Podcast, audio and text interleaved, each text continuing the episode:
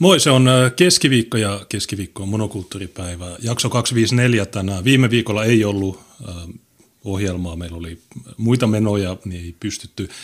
Tänään meillä on William Nyman mukana.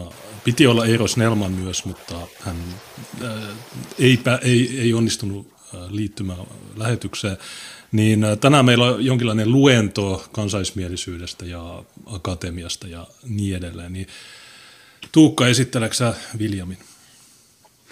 Juu, toki. Eli tuota, pitkästä aikaa meillä on vieras lähetyksessä ja tuota, semmoista pohjustusta, että akateemista kansallismielisistä niin on mononkin lähetyksessä sen verran puhuttu, että me ollaan luettu tai linkattu joitakin tuota, julkilausumia, mitä tämä kyseinen porukka on tehnyt. Ja muistaakseni yksi, joka me luettiin tai ainakin näytettiin näytöllä, oli tämä, joka oltiin joka oli tämmöisen valkoisen yliopiston puolustuspuhe, ja oliko periaatteessa tämä homman pihvi siinä, että kun Suomi on valkoinen maa, niin yliopistojenkin tulisi olla valkoisia. Se oli oikein hyvä. Sitten taisi olla myös kannanotto tätä Black Lives Matter tuota, aloitetta vastaan, jossa vaadittiin inkluusiota ja värillisten ihmisten määrän lisäämistä yliopistoissa ja niin edelleen. Ja tuota, mä myös Tampereella pide, pitämässäni puheessa, niin äh, siinä myös viittasi tähän AKM. Ja nyt meillä on AKM puheenjohtaja vieraana William Nyman. Tervetuloa lähetykseen. Joo, kyllä. Kiitos ensinnäkin, että on päässyt, päässyt tänne lähetykseen. Ja, ja joo, mitäs tässä, mistä aloitettaisiin? Että... Lähdetään semmoisella vapaamuotoisella. Sä oot tehnyt meille tuota, ö, hyvät kalvot tänne, mutta tuota, käy ensin vapaamuotoisesti läpi, kuka olet, missä olet, mitä teet, miksi olet tässä lähetyksessä. Joo, eli mä olen William Nyman ja opiskelen Lapin yliopistolla oikeustieteitä ja on 2016 vuodesta astin opiskellut ja kotoisin Lahdesta, johon lähiseudulle muutan tuossa aivan lähiaikoina. Ja tämä akateemiset kansallismieliset yhdistys lähti oikeastaan siitä, me huomattiin, että yliopistomaailmassa ei ole niin kuin meidän miehillä ollenkaan oikeastaan mitään edustusta, eikä tule mitään niin kuin avointa vastustusta tälle kaikelle, mitä tuolla yliopistolla ja muutenkin tieteessä niin kuin esitetään. Joten päätettiin siitä sitten, että no, aloitetaan yhdistys, vaikka kaikilla on omat yksityiselämän niin kuin, toiminnot ja paljon muutakin tekemistä, mutta että katsotaan mitä tästä tulee ja me ollaan, meidän toimintaan on nyt tällä hetkellä kuulunut tuota edustajistovaalit Itä-Suomen ja Lapin yliopistoissa viime vuonna ja nyt sit sen jälkeen on ollut COVID-19 ja näin. Meillä on noin, noin 10 aktiivia tällä hetkellä. Onko Suomessa tällä hetkellä oikein mitään muuta kansallismielisiä tuota, yhdistyksiä yliopistoissa, että Hapsu taisi olla ainoa, ja Hapsuakaan ei enää ole. Hapsuhan oli muistaakseni perussuoma- tai jo edesmenneen perussuomalaisten nuorten niin alajärjestö. Joo, joo, tältä vaikuttaa, että AKM on nyt tällä hetkellä ainoa, ainoa yhdistys, mikä on niin kuin, tota, avoimesti kansallismielinen yliopisto-opiskelijoiden yhdistys. Jos lähdetään pikkusen menee historiaa taaksepäin, niin tuota, ää, aika moni meidänkin kuulijoista tietää, että kun viitataan yliopistoon tai asiantuntijoihin, niin siinä on sellainen tietty klangi, joka tarkoittaa samaa asiaa kuin monikulttuurin kannattaja tai vasemmalla niin. kallella oleva aktivisti, mutta aina ei kuitenkaan ole ollut näin. Että jos miettii nationalismin kultakautta 1800-luvun loppua, 1900-luvun alkua, niin se oli nimenomaan yliopistossa vaikuttaneiden nuorten radikaalien tuota, ideologia. Ja Suomessakin suurin ylioppilasliikehdintä ennen toista maailmansotaa oli tuota, akateeminen Karjalaseura. Voin heti suositella tämmöistä kirjaa tuota, Mikko Uolalta, joka käy liikkeen historiaa läpi. Ja se oli myös hyvin vaikutusvaltainen järjestö ja toisen maailmansodan jälkeen jotain tapahtui, joka muutti tätä Suomen yliopistokenttää. Eli me juteltiin tuossa ennen lähetyksen alkua, että tämä niin kuin paradigman muutos, tämä tuota, trend, hegemonian siirtyminen kansallismielisyydestä kommunismiin, niin tapahtui toisen maailmansodan jälkeen. Onko sinulla tarkempaa niin kuin aikaa että, ja syytä, että mistä se johtui? Joo, mulla ei mitään lähteitä ei ole esittää, mutta että vuoden 1945 jälkeen valvontakomissiot ja muut vastaavathan lakkautti AKS. Ja sen jälkeen sitten aloitet, aloitettiin tämä niin kuin, ö, silloisiin aikoihin kommunistia ja nykyään niin, kuin, niin sanottujen mokuttajia ja suvakkien tällainen liike, jonka inhottavimmat tulokset me ollaan nyt 2000-luvulla nähty. Tuli kuulemma Moskovasta ohjeet, että vallatkaa ylioppilaskunta, ottakaa ylioppilas, ylioppilaslehdet haltuunne ja tälleen. Että niitä 60-70-luvullekin asti oli vielä näitä niin sanottuja AKS-veljiä, jotka oli silloin aiemmin ollut mukana toiminnassa. Mä en tiedä, mitä he saivat aikaan toisen maailmansodan jälkeen, mutta tällainen tosi, tosi pitkä maailmassa viimeisen, viimeisen sanotaanko 70 vuoden ajan.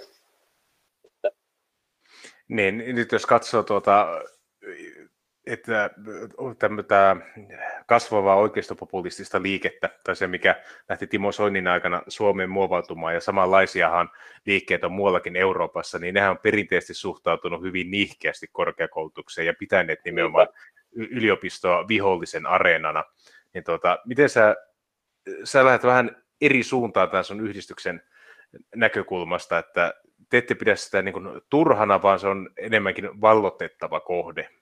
Joo, ja se on ennen kaikkea pakollisuus, että meillä on yhteiskunnallista niin kuin kunnioitusta nauttivia ammatteja ja niin kuin tieteessä ja muutenkin yhteiskunnassa, just lakimiehet ja tota, sanotaan vaikka että yhteiskuntatieteellä, että yhteiskuntatiede on täysin niin kuin vastapuolen vallassa, niin kuin kaikki tietääkin, on Oulat ja kaikki vastaavat.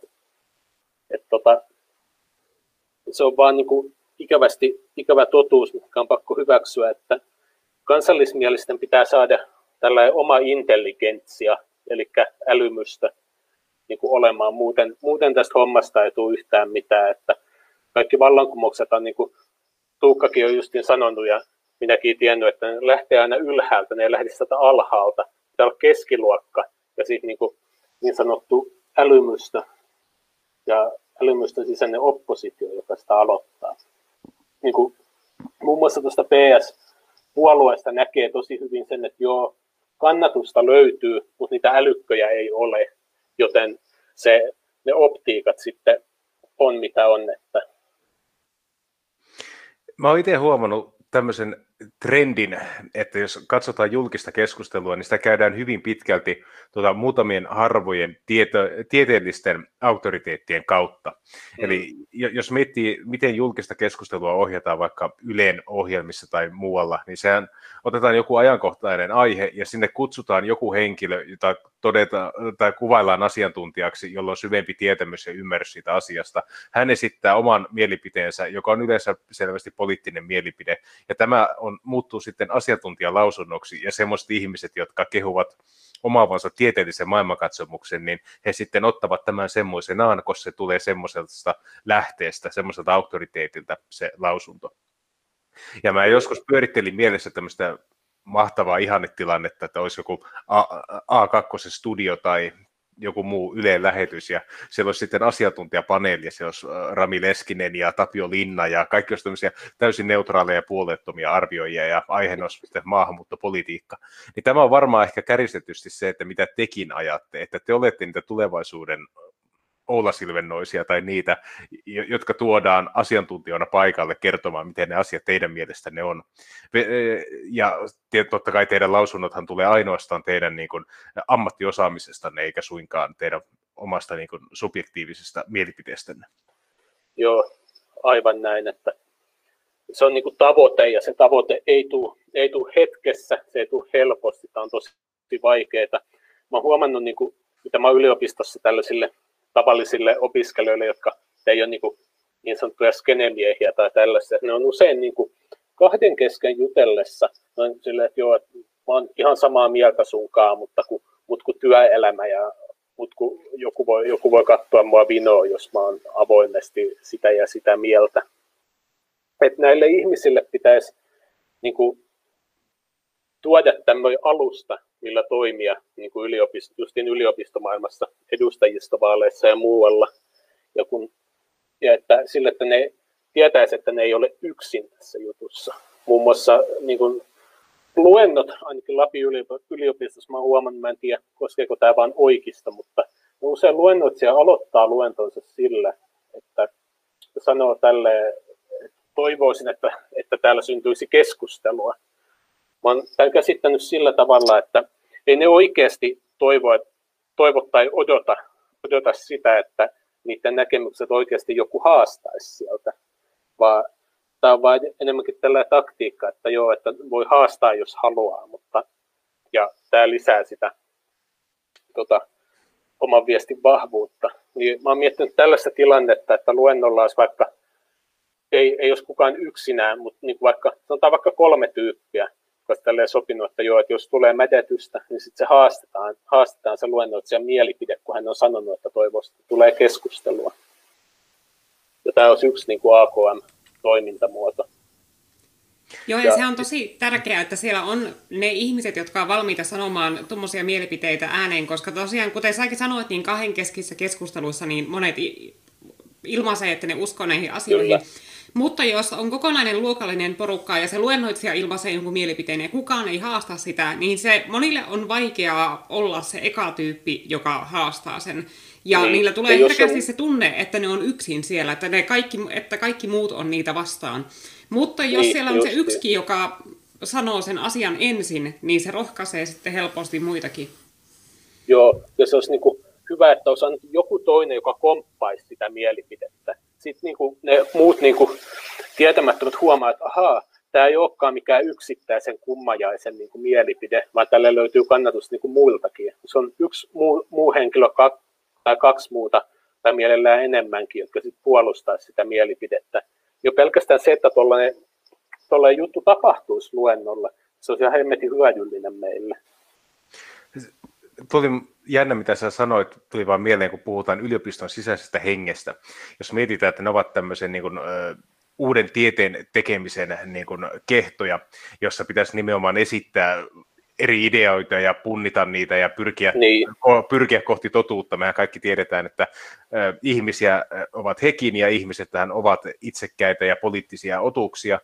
Niin mietin vaan, että tämmöiset ihmiset, jotka mukamassa edustaa sitä suurta asiantuntijuutta, niin he tulevat sanomaan sulle, että he tietävät, että sä oot oikeassa muutamissakin asioissa, mutta sosiaalisten syiden vuoksi mä en voi ajaa sitä asiaa. Että tämä niin yliopiston niin kuin tehtävä jonkin sortin totuuden etsijänä, niin vähän ehkä tuota, karisee tämä maine siltä. Mutta tähän on ihan sama juttu, mikä on var, varsinkin Yhdysvalloissa tullut esiin, että siellä on, mistä lähtee liikkeelle nämä turvallisen tilan periaatteet, jotka on nyt tullut myös suomalaisiin yliopistoihin. Niistä sullakin on ihan hyvin kokemuksia. Joo, joo kaiken maailman yhdyshenkilöt on alo- aloittanut vainon mua kohtaan tuolla edustajistovaaleissa ja sen jälkeenkin. Ja ollut anonyymejä yliopiston galluppeja, jotka tullut linkki sähköpostiin, tämä anonyymi kysely. Mä oon vähän läpällä vastaan sinne vähän Pekka Siitoillinen, ja sitten on tullut yhdyshenkilöiltä va- viestiä, että teetkö sinä tämän vastaan, niin täällä on huolestuttu. Mä laitoin tietosuoja vastaavalle tuosta viestiä, ja sen jälkeen se toiminta loppui. Mutta niin, kuin, niin mutta selvästi niin kun näkee, että ihan tavallisten ihmisten pyörittämiä areenoita on nekin, ja kukaan ihminen ei Joo. halua olla hyi-ihminen, kukaan ei halua niin. olla in, inhon kohteena. Tai ne, jotka haluaa, niin ne pitää olla semmoisia, jotka oikeasti uskoo asiansa. Joo, mä oon justiin niin kuin oikeisopiskelijoiden keskuudessa huomannut, että tota, ne on tosi, tosi ylpeitä siitä niiden opiskelupaikasta, ja ne haluaa vaan sitä työelämää, että jo viisi tonnia kuussa tai mitä vaan. Että, ja vaikka niin kuin, just oikeustieteessä pitäisi niin kuin puolustaa sitä ihan oikeaa oikeusvaltiota, mitä lakimiesliitto tai muutkaan ei tietenkään puolusta. Oletteko, kos- vai oletteko kos- koskaan ikinä nähnyt, että ne on ottanut kantaa se kiihottamispykälän tota, liiallisen, että se on liian tulkinnallinen, uhkaa, panettelee solvaa, kukaan ei voi tietää, että mikä on kiellettyä sanoa ja mikä ei. Että se on täysin feikkiä. Ainut kerta, kun lakimies on johonkin ottanut kantaa, niin se on yleensä liittynyt oikeuteen hakea turvapaikkaa tai oikeuteen ylittää raja. Niin.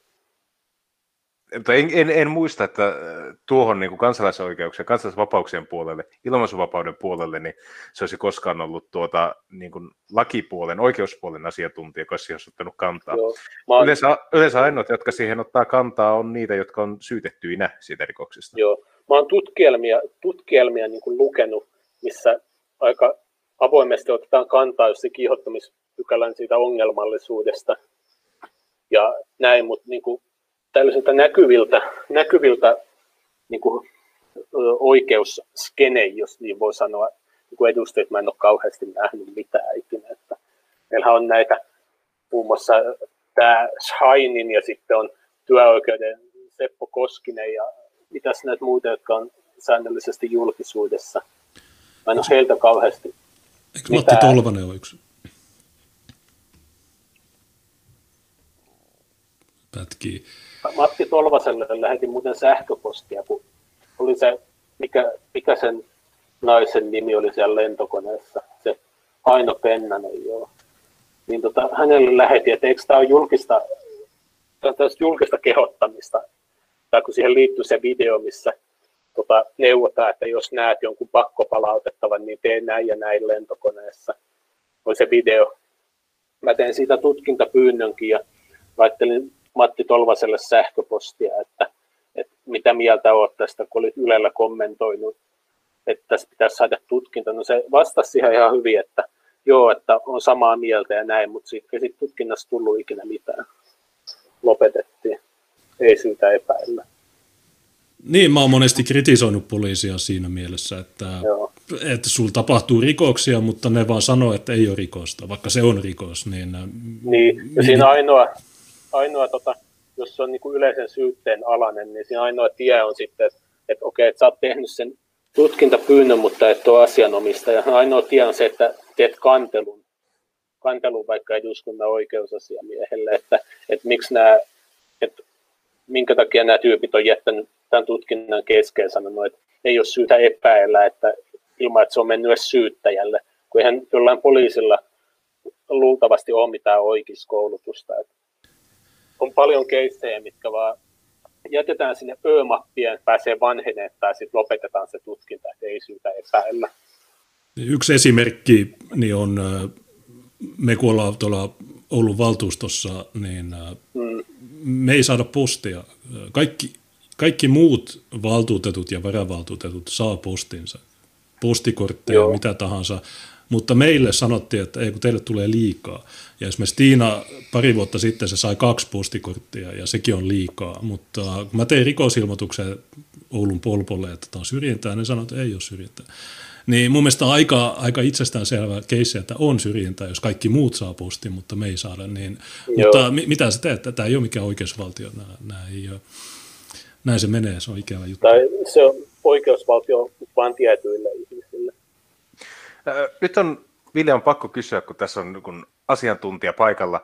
Moni varmaan meidän kuuntelijoistakin ihmettelee, että sä oot lakimies, eli käytännössä sä olet semmoinen, joka... En ole, en ole vielä opiskelija, olen tutkinto löytyy. Tuleva, sata, niin. sata, jo sata opintopistettä Juu, tuleva lakimies. Eli sinä olet periaatteessa henkilö, joka ymmärtää, on lukenut sitä, tulkitsee sitä ja soveltaa sitä, mutta ketä ovat ne henkilöt, jotka sitten määrittävät rajoja näille esimerkiksi, kun puhuttiin juuri kiihotuksesta, eli jotka on tämmöisiä, miten voisi sanoa, harmaalla alueella olevia rikoksia, jotka on selvästi niin kuin inhimillisesti tarkasteltavia ja ne on hyvin niin kuin subjektiivisia tulkintoja, niin ketkä ovat niitä ihmisiä, jotka tekevät näitä linjauksia, että mitkä ovat esimerkiksi kiihottavia, mitkä ovat ihmisoikeuksia rikkovia linjauksia ja mitä kautta näihin pesteihin pääsee. Ja ketä tällä hetkellä pyörii noissa piireissä. Voisiko periaatteessa tulevaisuudessa olla niin, että vaikkapa näitä arvioita tekisi joko kansallismielisiä? Sinun kaltaisia henkilöitä, jotka toteaisivat, että joo, en, en nähnyt tässä Junesin kommentissa kyllä mitään kiihottavaa, antaa mennä vaan. Joo, joo se olisi syyttäjä, hän tekee, laittaa, että hylkää tai päättää, joo, ei, ei nosteta syytettä ja näin. Tämän takia niin kansallismielisiä oikeustieteen opiskelijoita pitäisi olla.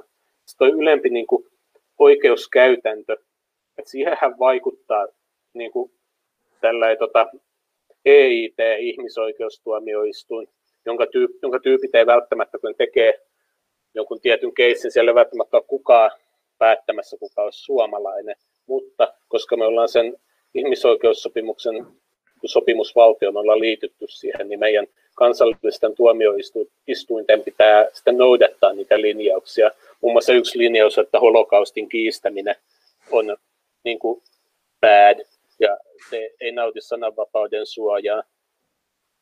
Näin, tota. Joo, me, meillä oli eilen Tiinan kanssa Vihapuhe FM, se on vähän samantyyppinen ohjelma kuin tämä, ja me kommentoitiin sitä, kun korkein oikeus oli kieltänyt tämän PVL, ja kun sä luet sitä korkeimman oikeuden päätöstä, niin tosiaan jos siellä olisi eri ihmisiä, niin ne vois tulkita niitä samoja pykäliä, mutta sanoa, että me ei kielletä tätä yhdistystä, niin tätä sä varmaan tarjota tässä. Monet ihmiset, jotka ei, jotka ei oikein ymmärrä, kaikki normot, jotka vaan saa kaikki tietonsa Yleltä, niin niin on semmoinen auktoriteettiuskovaisuus, että jos joku taho, joka on katsottu viralliseksi tahoksi, sanoo jotain, niin sitten jotkut va- ottaa ne vastaan mukisematta. Niin tosiaan tässä kyse on siitä, että miten me voidaan vaihtaa nämä rakenteet, Joo. on paljon rakenteellisia ongelmia, kuten rasismia ja näin. Mutta niin, jos me saataisiin niiden, niihin rakenteisiin saataisiin sellaiset ihmiset, jotka tulkitsevat asioita eri tavalla, niin silloinhan me ei tarvitse käytännössä muuttaa mitään lakeja, koska hyvä esimerkki on EU-direktiivit, että meillä on Unkari, meillä on, meillä on 27 valtiota ja siitä huolimatta, että on, kaikki noudattaa paperilla samoja direktiivejä, niin jotkut maat toteuttaa niitä täysin eri tavalla kuin Suomi. Ja sama näiden kansainvälisten sopimusten kanssa, että Suomi ei mukaan voi karkottaa ihmisiä, vaikka monet, esimerkiksi Yhdysvallat karkotti alkuviikosta 39 rikollista Somaliaan. Niin, ja esimerkiksi just se, että niin kansainväliset sopimukset velvoittaa meitä vihapuhelakeihin, ja Yhdysvallat on allekirjoittanut ihan samat sopimukset, mutta niillä ei ole mitään vihapuhepoikkeuksia, ja niillä itse asiassa vasta korkein oikeus, pari, oliko se vuosi pari sitten, veti sen linjanvedon, että sellaista käsitettä ei ole olemassa Yhdysvaltain laissa kuin vihapuhe, että heillä on sananvapaus. Hate speech is free speech. Joo, justin AK on just tehty muun muassa siinä mielessä, että saataisiin niin kuin ihmisiä, kun ne on justin opiskelemassa, jotka on niin kuin mahdolli- tai puhun semmoisista, niin miten, miten tämä nyt muotoilisi, että on ihmisiä, joilla on potentiaali niin kuin, muuttua kansallismielisiksi, että ni, niillä on niin kuin, no just niitä, niitä heppuja, jotka tulee niin kuin mulle kahden keskeisesti sanoo, että olet ihan, ihan niin kuin oikeassa, on samaa mieltä, mutta kun, mutta kun, ja tälleen. Että niille pitäisi saada se oma kupla sinne yliopistolle. Että ne voisi sitten tukeutua niihin tyyppeihin hengailla vapaa-ajalla muiden kansallismielisten kanssa ja näin, että tämä on ihan mitä ammattiauttajat, psykologitkin neuvoo, että jos joku ei hyväksy sua sun mielipiteiden takia ja mielipiteiden takia yksinään, niin älä, älä, älä sitten ole tekemisissä sen ihmisen kanssa. Tota, näin. Ja jos mietitään, kun me tässäkin puhutaan aika suurista mittakaavoista ja semmoista, jotka tulee viemään useampia vuosia, niin tämä AKM ei tule olemaan vaan semmoinen, miten voisi sanoa, se, semmoinen suojanurkkaus, mihin kansallismieliset harvat opiskelijat pääsee joksikin aikaa karkuun sen ajan, mitä tutkinto kestää, ja sitten ne pääsee mm. pois sieltä yliopistolta, vaan tämän tarkoituksena on vissinkin enemmänkin se, että te nappaatte kiinni jo nyt niin kuin aina tulevista fukseista semmoisia, jossa on potentiaalia, että ne myöhemmin niin kuin etenevät urallaan johonkin merkittävään yhteiskunnalliseen asemaan, ja te pidätte edelleen yhteyttä sen yliopiston jälkeenkin keskenään. Että Joo. tässä on vissi tämmöinen niin kuin sitouttamisen, niin kuin ylipäätänsä kansallismieliseen elämäntapaan sitouttaminen, että ei pelkästään järjestöä. joo tota, tämä on se ihanne tilanne, että oikeastaan jo, jo lukiossa tällä hetkellä opiskelevat niin saisi vaikka motivaatiota, että haenpa yliopistoon, koska huomaan, että on tuo AKM ja me, meidän kansallismielestä pitää saada enemmän jengiä sinne, että haenpa yliopistoon enkä amkkiin.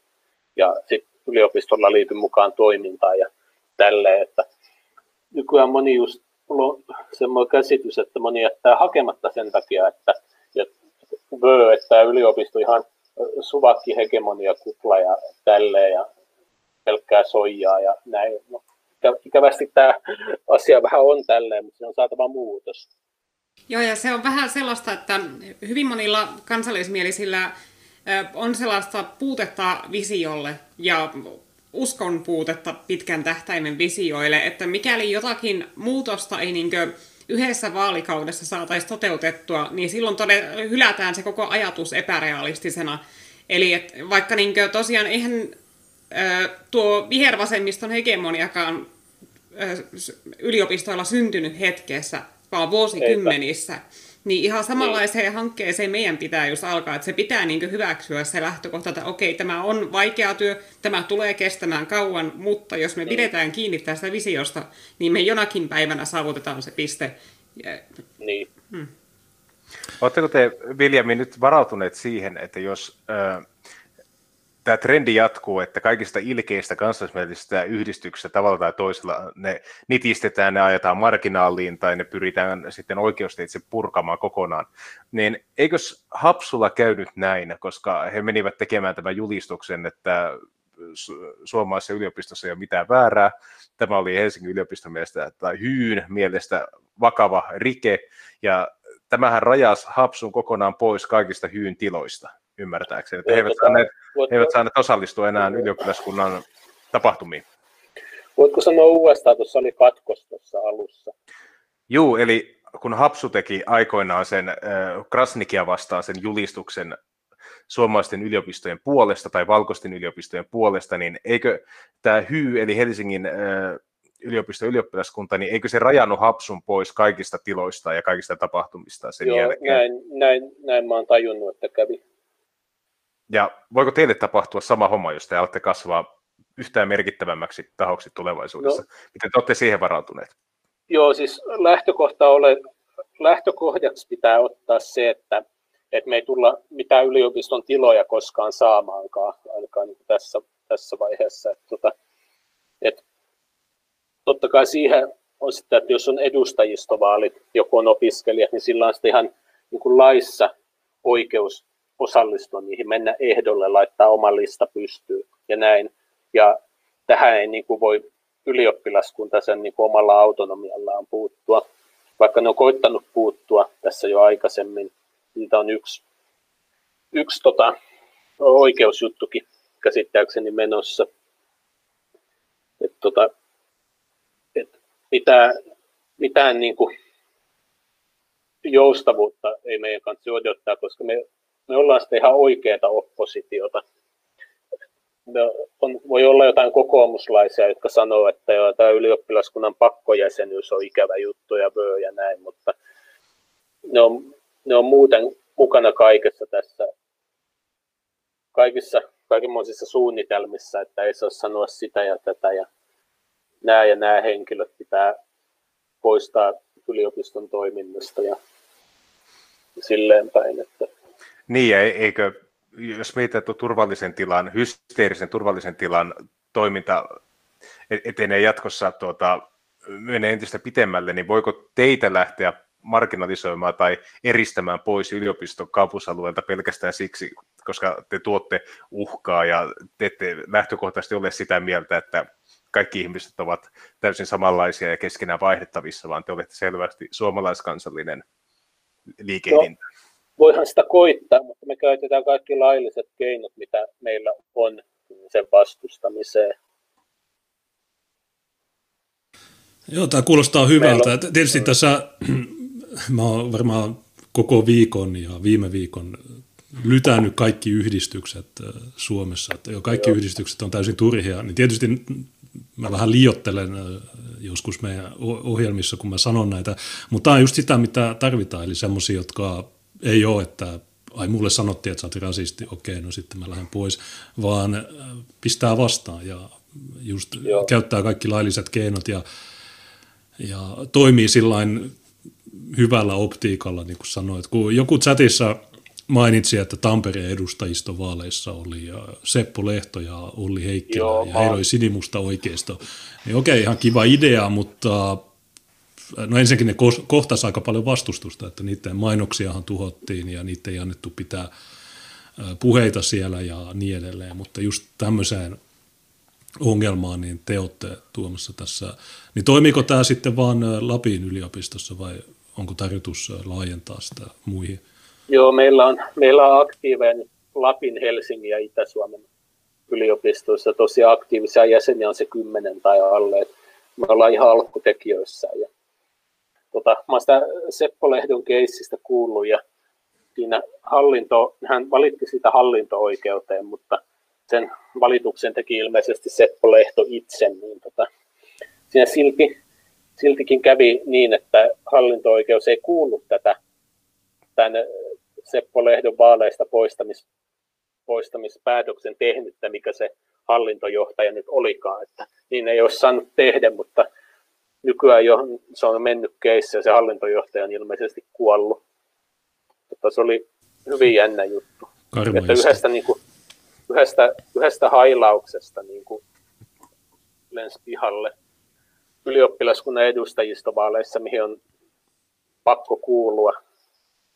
Et se olisi voinut päättyä hyvin niin kuin, tota, ö, positiivisemmalla tavalla. Niin, olisi, olisi voinut vaan antaa ja katsoa, mikä on vaalitulos, ja ei kai siinä nyt niin iso pelko ole, että hän olisi voittanut vaalit. Ja vaikka olisi voittanut, niin mitä niin. sitten yksi, yksi, vai onko se, kun niillä on semmoinen, tota, niin kuin ne puhuu aina nollatoleranssista, niin se, tätä se tarkoittaa, että edes yhdelle ei pidä antaa mahdollisuutta päästä läpi vaaleissa.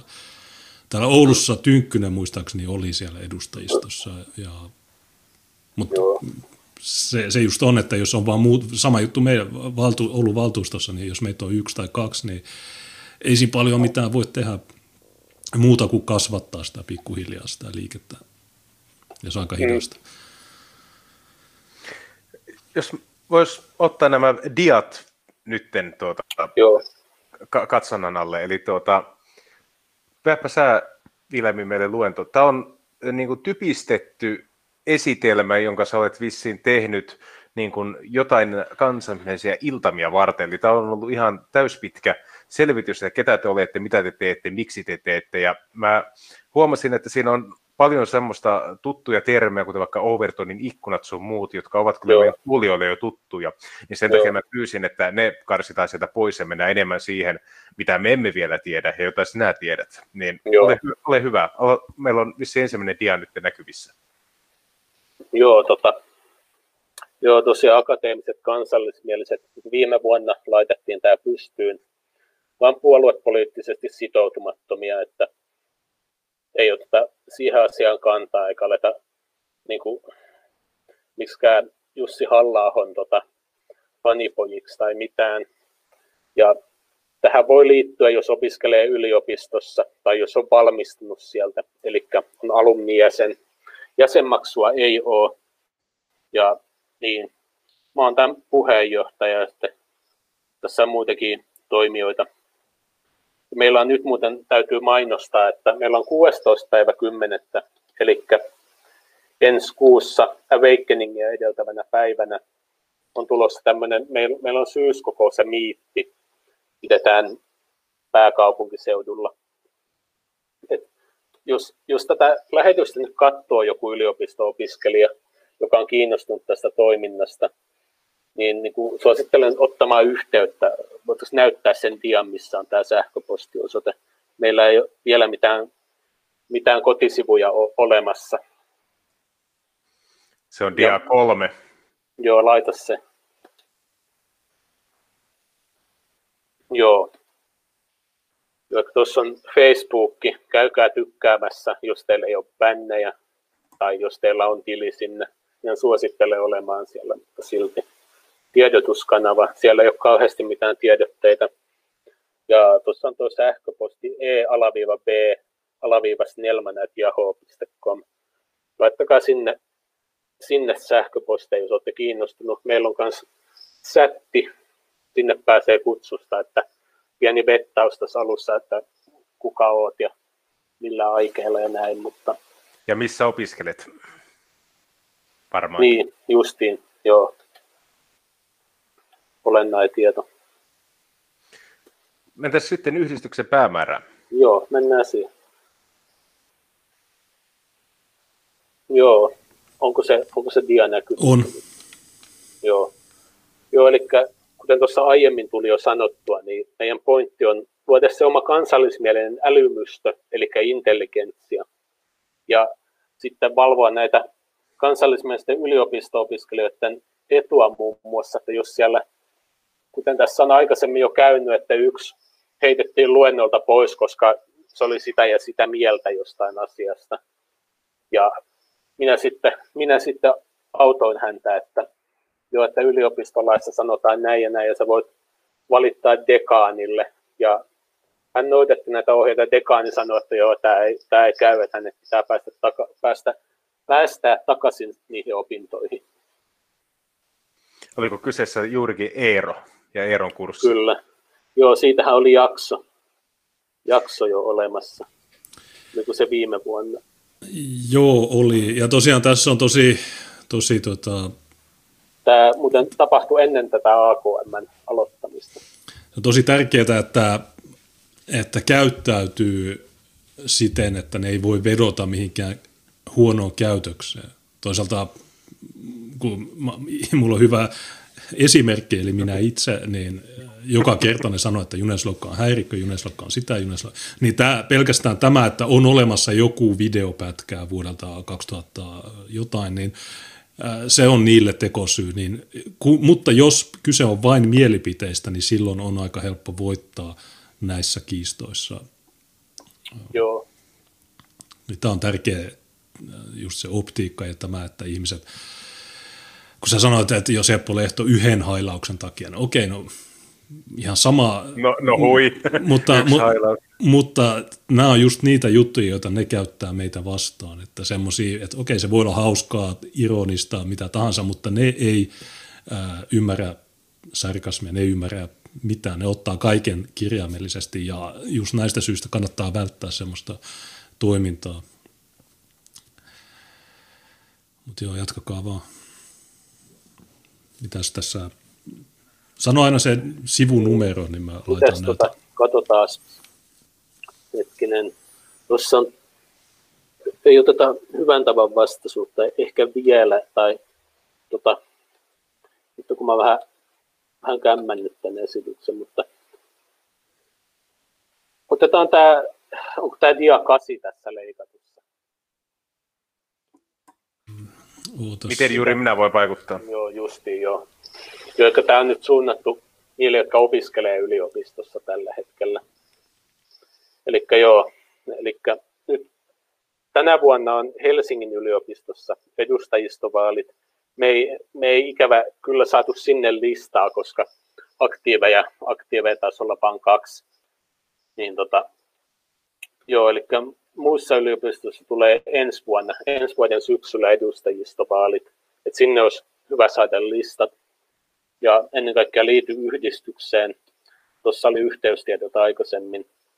Ja käy niin kuin, jos, jos olette jossain opiskelijabileissä tai tällaisissa, ja niin kuin, jos tila, tilaisuus sallii, niin ettikää, ettikää muita kansallismielisiä ja tiedottakaa tästä meidän yhdistyksestä. Ja niin kuin, muodostakaa sitä omaa kuplaa sinne yliopistolle. Onko teillä tuota, tavoitteena, jos on ensi vuoden syksyllä on edarit, niin saada jokaiseen yliopistoon vähintään yksi edustaja tai yksi ehdokas? No mä en, mä en oleta, että me saadaan taideyliopistoon tai Obo Akademiin yhtäkään. Okei. Okay. Siellä Obo Akademissa on Faith Mukwesha, joka... niin, mikä se oli joku taikasuola vai mikä? Kyllä. Joo, ja Faithillä on ollut paljon niitä juttuja. Siis sillähän oli se yksi juttu, missä se Homonit. pahastui ö, jostakin taidenäyttelystä. Sitten oli se, että se syytti yliopistoa homonationalistisesta gangsterismista. ja sanoi, että käytännössä kaikki yliopistolla on rasisteja ja homonationalisteja. Mä en sitten tiedä, mitä ne on, mutta sellaisiksi Faith niitä muita sanoi. Sitten oli ne ilmapiiriä parantavat suolaat yliopiston värillisille naisille suojelemaan niitä joltakin pahalta jujulta. Ja nyt viimeisinä on se metrolippukausti, että ei ole niin, jossa Faithillä on tulossa vissiin kunnianloukkauskäräjät, koska se valehteli niistä lipuntarakastajista ja sitä on tehty rikosilmoitus. Joo. Tietysti yksi, yksi tärkeä juttu näissä yliopiston edustajista niin niissä on erittäin matala osallistumisprosentti. Että jos sä katsot, Oulussa muistaakseni 18 prosenttia opiskelijoista ehkä äänestää niissä, niin tämäkin niin. osoittaa sen, että opiskelijoita ei kiinnosta nämä jutut, mutta jos, jos löytää sen oikean viestin, niin kyllä ne varmasti lähtisi siihen. Joo. Ja tosiaan, jos äänestysprosentti on matala, niin näissä on helppo vo- voittaa näissä, jos, Joo, jos tulee se on hyvä. olemassa hyvä ennakkotapauskin. Viime, viime syksyltä Itä-Suomen yliopiston Nelman, niin tota, hän, hänellä oli yhden miehen lista, hän saa 31 ääntä. Olisi pitänyt enemmän, enemmän kuin meidän Lapin lista sai yhteensä. Niin tota, hänet tosin heitettiin pois vaalikoneesta, koska, koska hän tykitteli. Ja näin, että tota, olisi voinut mennä läpi, jos, jos sitä näkyvyyttä ei olisi täys, täydellisesti poistettu. Että, että kyllä se aina, aina kannattaa. Mäkin olen kaksissa edustajistovaaleissa ollut.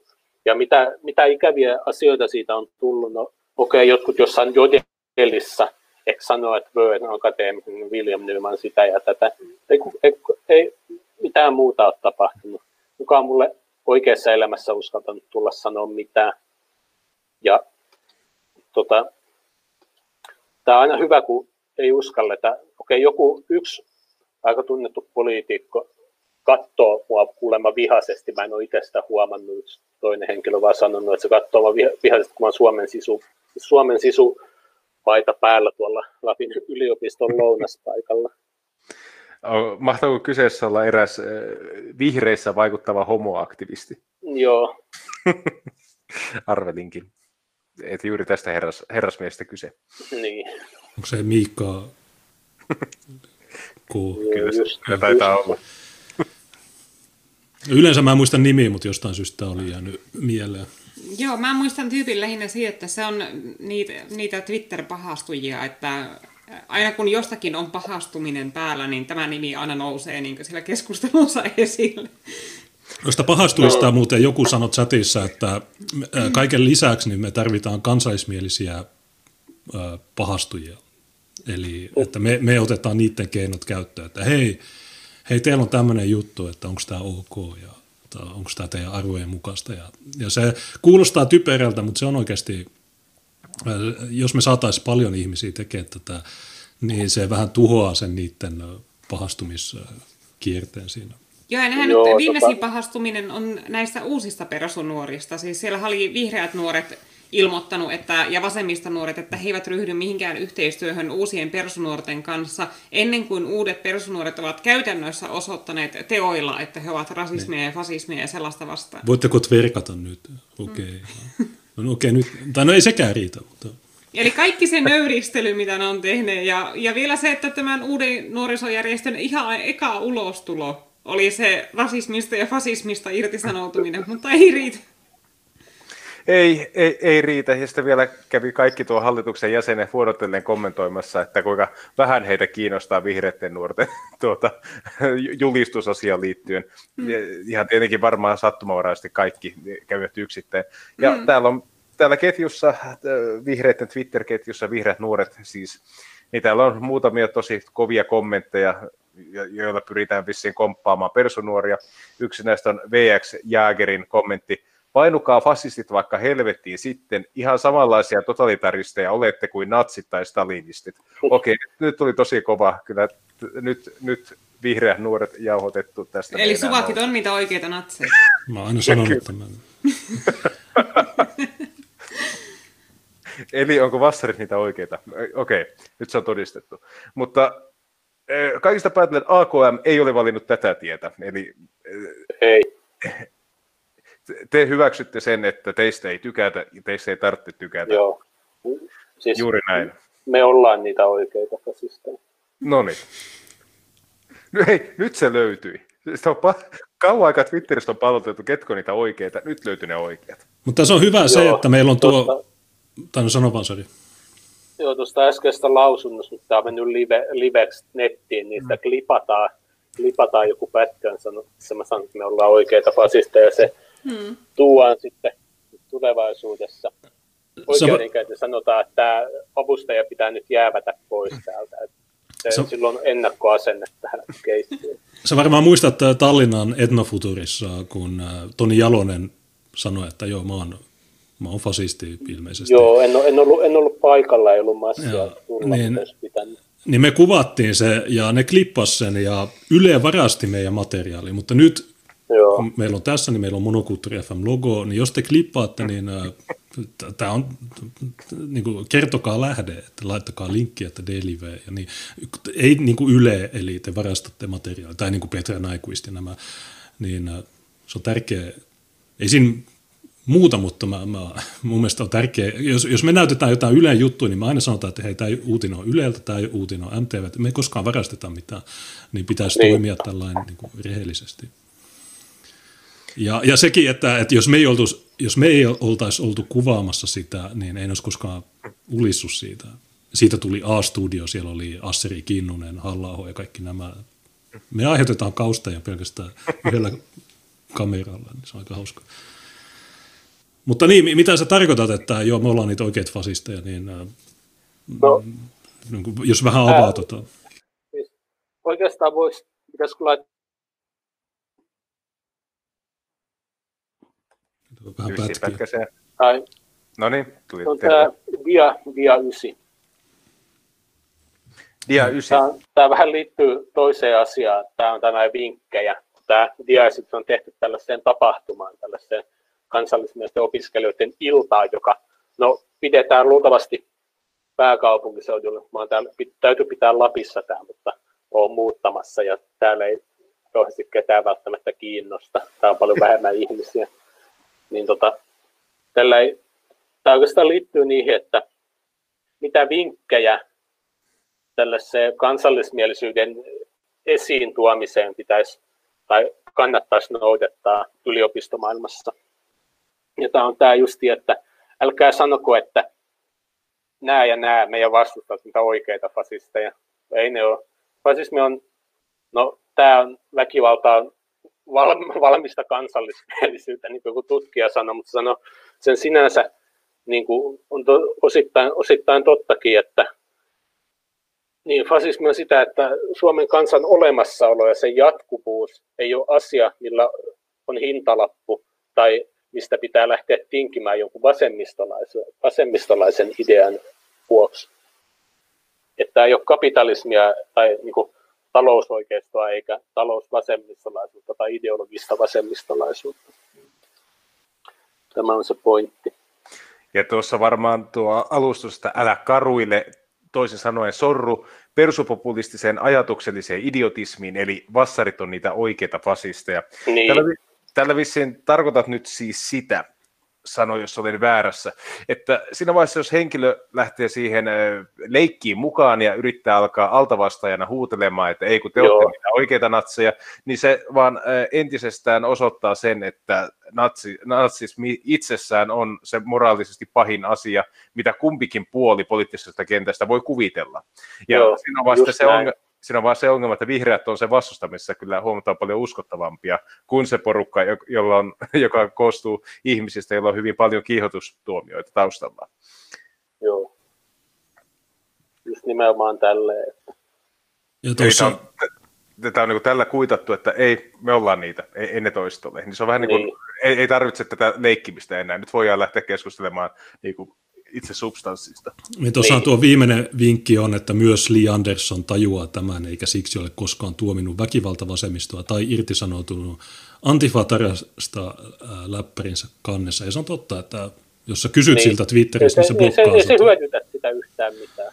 Se... Ei se hyödytä sitä, että sanoisi, että, vö, että en ole, en ole antifas mukana ja antifa bädiä tälleen.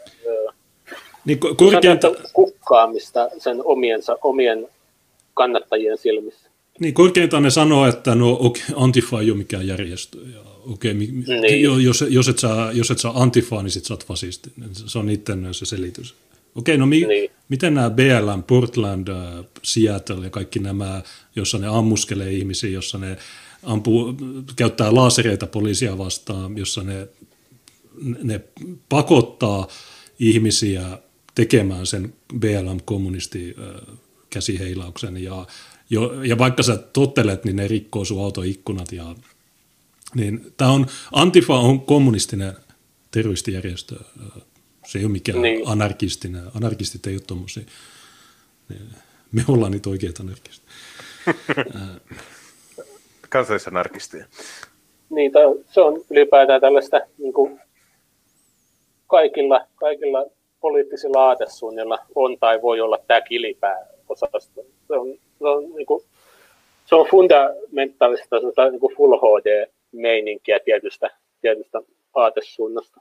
Ei se ole fasismia. Älä julkisesti tuomitse omia radikaaleja, muun muassa PVL Oudinit YMS, koska siitä ei ole mitään hyötyä. Perussuomalaisten no, suhteen on järkevää painottaa tässä esitelmässä mainittuja asioita ja sitä, miten yksin heidän äänestäminen ei ratkaise mitään. Niin, se on.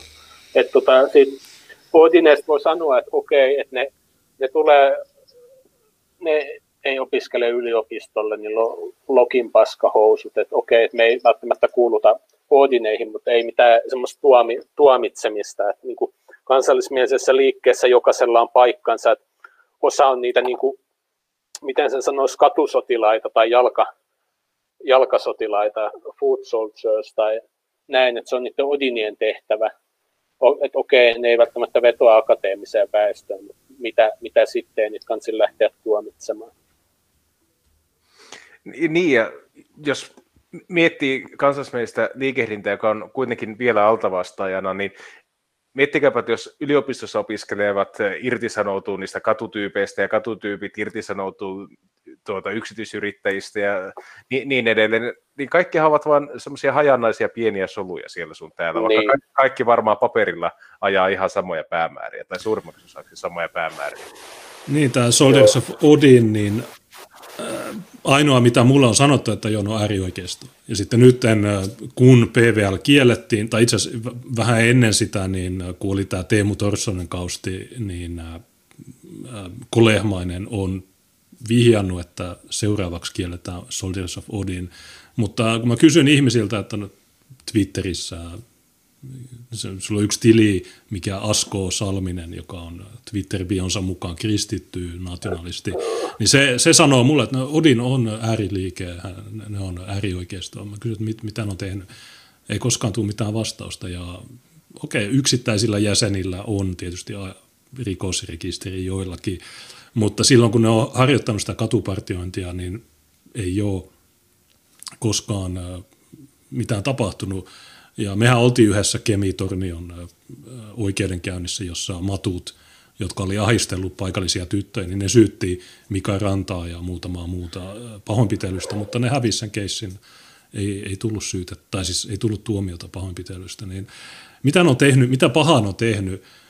Sä voit julistaa, että joo, nämä Odinit notkuu täällä ja ne aiheuttaa pahennusta Keravalla tai Jyväskylässä nämä samat ihmiset ei koskaan sanoisi, että joo, nämä matut äh, notkuu täällä ja ne, ne groomaa 12-vuotiaita tyttöjä, tämä on väärin. Ei, se mitä, mi, mihin nämä ihmiset on aivopesty on itkemään jostain katupartiosta, joka itse asiassa ei ole hirveän aktiivinen edes ollut viime aikoina, eikä mitään on mm. tehnyt, ei mitään. Ei mitään ihmeellistä, tai mitään uutta tai ihmeellistä. Äh, tuossa alussa mainittiin Oula, ja Tuukka, sä sanoit, että me tarvittaisiin tiloja ja tämmöisiä, niin tietysti meillä on tässä A-studion kaltainen ohjelma. Tietysti me voitaisiin aina kokoontua yhteen paikkaan ja meillä olisi hieno kamera ja sitten siinä olisi vähän A-studion tunnelma. Sekin on tietysti täysin mahdollista järjestää, mutta Oula, niin joku linkkasi mulle tänään, että se on eilen ollut Tuomas Peltomäen podcastissa ja mä katsoin, niin siinä on 635 katselukertaa – niin kuin yli vuorokaudessa. Kustaa, me, meillä on joka kerta pelkästään live-katsojia tuplamäärä ja sitten jälkitallenteita se meidän eilinen Vihapuhe FM, sitäkin on katsottu enemmän kuin Tuomas Peltomäen podcastia YouTubessa, ja se on suvakki ja niin edelleen. Mä en ole katsonut sitä, se oli lähes kaksituntinen, mutta mä luulen, että me, meidän on pakko ainakin yrittää kuunnella, että mitä Oula ja Tuomas Peltomäki, mitä uusia ajatuksia he tuovat meille ja kuinka... Mä, mä ehdin tuota puolisen tuntia sitä kuunnella. Siinä oh. pohdittiin, että mitä on oikeistolaisuus ja mitä on vasemmistolaisuus. Ja ö, sieltä Oula lähti määrittelemään oikeistolaisuutta Ranskan vallankumouksen kautta. Ja mä huomasin, että meillä on aika lailla sama tapa määritellä se. Tämä oli mun mielestä ihan, ihan hieno huomata, että Ollakin mielestä oikeisto on nimenomaan sitä hierarkista tuota, aristokratiaa kannattavaa porukkaa ja vasemmisto on tätä radikaalia ekalitaristista porukkaa. Näin, näin minäkin sen asian jäsenän. Niin, mäkin, mä, mä sanoin mikä... tämän oikeudessa myös äh, tuossa pari viikkoa sitten, mm. että niin, mitä te tarkoitatte natsismilla? Eikö se ole kansaissosialismia ja sosialismi on vasemmistolla ja Ranskan vallankumous ja bla bla bla. Niin, se oli mun yksi, tai yksi... Jerusalemin suurmufti ja kaikki, mitä niitä nyt on kaikki. Niin, mut, mut, mä en edes ollut syytettynä, mutta kun mä oon tehnyt rikosilmoituksen vehkoista, niin neljä vuotta myöhemmin mä joudun puolustautumaan. Niin tämähän, että et se tulee todiste, todi, se todistaa niin kuin varisverkoston ja takku.netin avulla, että hei, Oli siellä Punkin Finlandia. Punkin Finlandia, Hesari ja ties mitä. Et, niin, meillä on ollut David Duke on ollut lähetyksessä. Mä kysyin, missä jaksossa, mä en muista. Joo, te olette ollut Awakeningissa ja Jare Taylor. Ja, no, okei, okay, no, okay, no sit mä oon natsipelle ilmeisesti, mm. että jos, jos, jos Jare Taylor on ollut, mä oon ollut kuvaamassa jotain, niin haastatellut. Mutta okei, jatka. jatka. Niin, niin, niin, sitten tässä ehkä hauskin, minkä Oula sanoi, oli se, että hän on niin tutkijana tarkkailut käytettyä retoriikkaa, ja hän on huomannut, että Suomessa ja Suomen ulkopuolella maahanmuuttokriittiset liikehdinnät, niin ne koko ajan puhuvat, ne käyttää samaa kieltä, niillä on samat narratiivit ja täysin samat uhkakuvat. Se on hyvin mielenkiintoista. Mä olen miettimään, että ehkä saa olla hahmota, että mistä se voisi johtua. Että johtuuko se siitä, että kaikki niihin maihin tulee läpsyjä? Niin. tai että kaikissa maissa on sama väestöllinen kehitys meneillään. Että ehkä siksi ne on ihan samoja ne syyt ja ihan samat ne perusteet, mistä ne liikkeet kumpua. Mutta Olalle tuli ihan silleen, että tämä on joku niin mustaa magiaa, että miten ne samat jutut voi tapahtua kaikkialla yhtä aikaa. Ja se ei edes näe sitä, että, että miten jos aina seuraavat sukupolvet alkaa olla värillisempiä mitä aiemman, niin kyllä joku niihin kiinnittää huomiota. Se, se me tiedetään, että Oula ei niihin kiinnitä huomiota. Oulalle maksetaan siitä, että hän ei kiinnitä siihen huomiota, niin eihän se tietenkään silloin kiinnitä huomiota. Siihen. Ja sullahan, kun on keskusteluyhteys Oulaan, niin yksi tärkeä kysymys, niin tässä on nyt tällä viikolla puhuttanut tämä Kytöpuiston koulun pahoinpitely koulukiusaaminen, jossa kuusi ilmeisesti rikasta ja kiduttaa suomalaista. Joo, ne, poliisin mukaan siinä oli kuulemma taustalla keskinäistä erimielisyyttä. Joo, niin se oli eri mieltä, niin okei, no sitten tietysti. Mutta äh, Havukoski, niin se on se alue, jossa tämä koulu on, niin Havukosken asukkaista 44 prosenttia tällä hetkellä on vieraskielisiä, mutta jos sä katsot kouluikäisiä, eli 7-15-vuotiaat, niin niissä 62 prosenttia on vieraskielisiä. Jos sä katsot 0-6-vuotiaita, niin 68 prosenttia on vieraskielisiä, niin sä, se tilasto ei kerro nollavuotiaista, että mikä osuus, mutta mä veikkaisin, että se on 70 tai 71, niin jos, voiko sä kysyä sieltä, että no, eikö tämä ole väestövaihto, tai siis jos 70, ja se koko ajan nousee, kun se, jos katsot ikäluokittain, se on tosi, tosi tärkeä katsoa. Niin ehkä se sanoo, että niin, mutta tämä on vain yksi alue, Ehkä se on sen, mutta kysy siltä, mutta jatkakaa. No, mä, mä voin kysyä. Mennäänkö tuohon hyvän tavan vastaisuuteen? Se oli mun aika oleellinen. Joo, se on ajankohtainen aihe PVL lakkauttamisen. Niin kuin Dia vihdoinkin, la, vihdoinkin lainvoimainen. Joo, eilen tuli päätös tästä. Joo, mä en ole sitä kokonaan lukenut vielä. Joo, tämä PVL-lakkautus, tämä aihe, niin tuota, ansaitsisi ihan kokonaan oman lähetyksen, oman jakson ja tälleen. Joo, onko se, onko se dia siellä nyt? Joo, kyllä. Joo, tämä, mitä moni ei tajua, on se, että niinku, se että mielenosoitukset ja kaikki muu eduskunnan ulkopuolella ja eduskunnan äänestyskopia tällaisen niinku, semmoisen niinku politiikka, politiikan ulkopuolinen toiminta, että se vaikuttaa meillä on muassa laissa justiin tämä yhdistyslaki 43 pykälä, missä on toi hyvän tavan vastaisuus. Niin tästä on justiin vaikka tämä Suomen kannabisyhdistys, jota ei päästetty yhdistykseksi niin kuin kymmenin vuosiin. Mutta sitten tämä yhteiskunnallinen niin kuin kannabisaktivismi lisääntyi ja lisääntyi. Ja sitten lopulta 2014 tuli päätös, että joo, että nyt, nyt tämä on hyväksytty. 90-luvulla se ei ollut, mutta nyt se on. Että tämä, tällä kaikki luultavasti tietää, mikä tämä metapolitiikka on. Eli se on tämä, että oikeastaan kaikki on poliittista. Jos sä pysähyt, oot kävelemässä kadulla, pysähyt liikennevaloihin, koska on punainen liikennevalo, niin se meinaa sitä, että sä kunnioitat tätä sääntöä ja noudatat sitä. Muut näkee, että joo, toi pysähtyy punaisiin liikennevaloihin ja näin. Että niin kuin kaikki on poliittista. Tai ostoskäryteoria. Mm. Olet varmaan siitä kuullut. Mistä? Ostoskärryteoria. En, en, en välttämättä. No se on, että on oikeat ihmiset, niin ne palauttaa aina ostoskärryt paikalleen, kun taas sitten jotkut ei, niin tämä Tämä on joku mittari jostain. Niin, eli siis, että kun ostoskärryjen palauttaminen ö, omalle paikalleen on sellainen teko, mistä ei tule, että jos sä jätät ne palauttamatta, niin siitä ei tule mitään rangaistusta tai sellaista. Aivan. Mutta se järjestelmä ei pelaa, jos ihmiset ei tee niin. Ja se, että niin. Palau, palauttaako ihmiset ostoskärryt, niin se on vähän niin mittari sille, että onko ihminen kykenevää elämään sivistyneessä yhteiskunnassa, joka vaatii niin ihmisten vastuullisuutta ja yhteispeliä. Ja että esimerkiksi suomalaiset ovat sellainen kansa, joka palauttaa ostoskärryt, mutta somalit Joo, sitten ei ole, ja siksi Tuira on ostoskärryjä väärällään.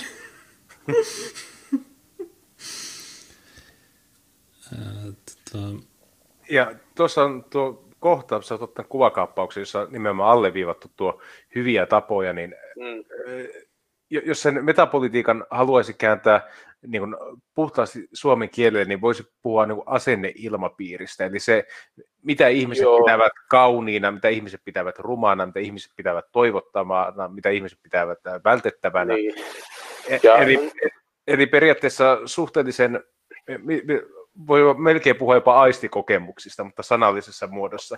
Eli miten saat viriteltyä ihmisen vastaanottimet siihen kuntoon, että se alkaa ottamaan ympäristössä olevaa informaatiota vastaan samalla tavalla kuin sinä itse otat. Ja tässä vasemmisto on ollut äärimmäisen tehokas. Niin justi. Se on justi, että jos jostain tietystä sanasta ei ehkä 80-luvulla jaettu kunnianloukkauksia, mutta sitten 2000-luvulla jaetaan, niin eihän eduskunta ole päättänyt joku N-sana, joku vastaava sana on kielletty, vaan se, että onko se hyväksytty vai ei, se päätetään jossain muualla. Eli vaikka mielenosoituksessa, tälle mielenosoitus sitä vastaan tai jonkun asian puolesta, niin vaikka kaikkeen pitäisi tajuta tämä asia, että jos, jos joka vuosi on mielenosoitus, jossa sanotaan, että sukupuolia on 30, ja sitten okei, okay, iso, valtava, valtava enemmistö on kumminkin silloin ehkä sitä mieltä, että joo, että no nyt sukupuolia on vain kaksi ja tämä kaikkihan, kaikkihan tämän asian nyt tietää, eikä sille tehdä mitään omaa mieltä, että sukupuolia on vain kaksi ja menkää te kummajaiset nyt johonkin, johonkin muualle, että tämä on se yleinen mielipide. Sitten sitä kestää 20-30 vuotta ja oho, sä sanot, että sukupuolia on vain kaksi, sulle tulee syyte, jolle miten tässä nyt näin kävi, vöö ja tälleen, että se kaikkien pitää tajuta niin vastuunsa, että nämä metapoliittiset asiat, ne ei ole kiveen hakattuja, niihin pystyy vaikuttaa, niihin vaikutetaan tällä hetkellä jatkuvasti. Et jos jossain alle sadan kilsan päässä on mielenosoitus, joku kansallismeen mielenosoitus, niin menkää sinne. Ei niin muuten pidetä. Ja niin, niin se massa sanomaton on, aate on olematon aate. Se massa on tärkeä näytös siinä mielenosoituksessa. Tuohon hyviin tapoihin, niin no, tai tämä, että eduskunta ei päätä kaikesta, niin äh, hyvä esimerkki on tämä PVL-kielto, jossa korkein oikeus vetosi siihen, että nämä on julkaissut vuodesta 2008 lähtien äh, materiaalia, joka on kiihottamista. Vaikka ne ei ollut saanut yhtäkään tuomiota yhdestäkään äh, niiden niin. uutisjutuista, niin se, se hy, nämä hyvät tavat, niin ne on tosiaan tämä yhteiskunnallinen ilmapiiri tai se, mitä, mihin nämä voi vedota. Kun taas sitten, jos sä katsot semmoista yhdistystä kuin positiiviset ry, niin, niin ne on Helsingissä Pride yhteydessä, niin niillä on tila, tilaisuuksia, että chemsex fistaaminen, miten se Joo, mitä ne monta miljoonaa sai valtion tukea. Niin, 1,4 milliä. Me puhuttiin siitä muuten kaksi Joo. viikkoa sitten siitä yhdistyksestä. Joo. Niin äh, jos me oltaisiin 90-luvulla, niin se olisi varmaan katsottu vähän niin kuin kannabisyhdistystä, että tämä on tämä ei ole sitä, mitä ihmiset yleisesti hyväksyy, kun taas sitten joku äh, kansaismielinen yhdistys, niin se voidaan lakkauttaa, koska me ei tykätä siitä. Niin tämä on todella, todella mielivaltaista itse asiassa. Nämä, nämä on, on, ja, ja miettikää vielä se asenneilmapiirin kannalta, että se mitä Viljelmä käytti tuossa esimerkkinä, että ö, sukupuolten moninaisuudesta, niin siinä on myös se vaiheet sinänsä, että se suuri enemmistö, joka vielä uskoo siihen, että niitä on kaksi, niin alkuun tulee se uusi tapa, uusi narratiivi, niin kun ne tarpeeksi pakottaa omaa olemassaoloa, niin eihän porukka yhtäkkiä vaan käännä kelkkaa ja ala kannattamaan 30 sukupuolta. Ensin tulee se vaihe, että ne alkaa sietämään sen toisen narratiivin olemassaolon. Mm. Ja ne niin kuin, ö, siedättyy sille, että okei, tuo porukka edelleen huutaa tuota, ja mä en jaksa puuttua tähän, ihan sama, että tämä tulee nyt joka puolelta. Ja niinhän se on, jos mietitte aika montakin ihmistä, jotka valittelee nykyään sitä, että miksi televisiossa tai Netflix-sarjoissa tai muissa, niin miksi siellä on nykyään niin paljon homoseksuaaleja tai niin paljon etnisiä vähemmistöjä tai sukupuolivähemmistöjä ja niin edelleen. Ja tämä on mennyt just siihen, että kun siihen ei ole al, niin kuin alu alkuja reagoitu sillä tavalla, että kun ensimmäinen, joka tulee esiin, niin se pyritään heti kitkemään pois, niin se lopulta menee siihen, että ihmiset, vaikka ne eivät pitäisi siitä, niin ne niin kuin hyväksyvät sen olemassaolon, koska he näkevät, että heille ei ole enää voimaa puuttua siihen olemassaoloon itsessään. He voivat maksimissaan ainoastaan itse vetäytyä vielä syvemmälle karkuun sitä niin kuin julkista tilaa. Niin, pikkuhiljaa hivuttamalla niin se toimii. Tuossa, sä puhut Netflixistä, niin siellä on paljon epämääräistä materiaalia. Viimeisin oli Cuties, mutta yksi kohu, mikä on tullut, on myös tämä Tanskan Yle DR Ultra-kanavalla, niin siellä on ohjelma, jossa aikuiset on alasti ja sitten 11-13-vuotiaat lapset, niin ne kommentoi niitä alastomia kehoja. Ja se on joku body posit tai joku, joku siinä on semmoinen juttu, sillä ne se perustelee tätä.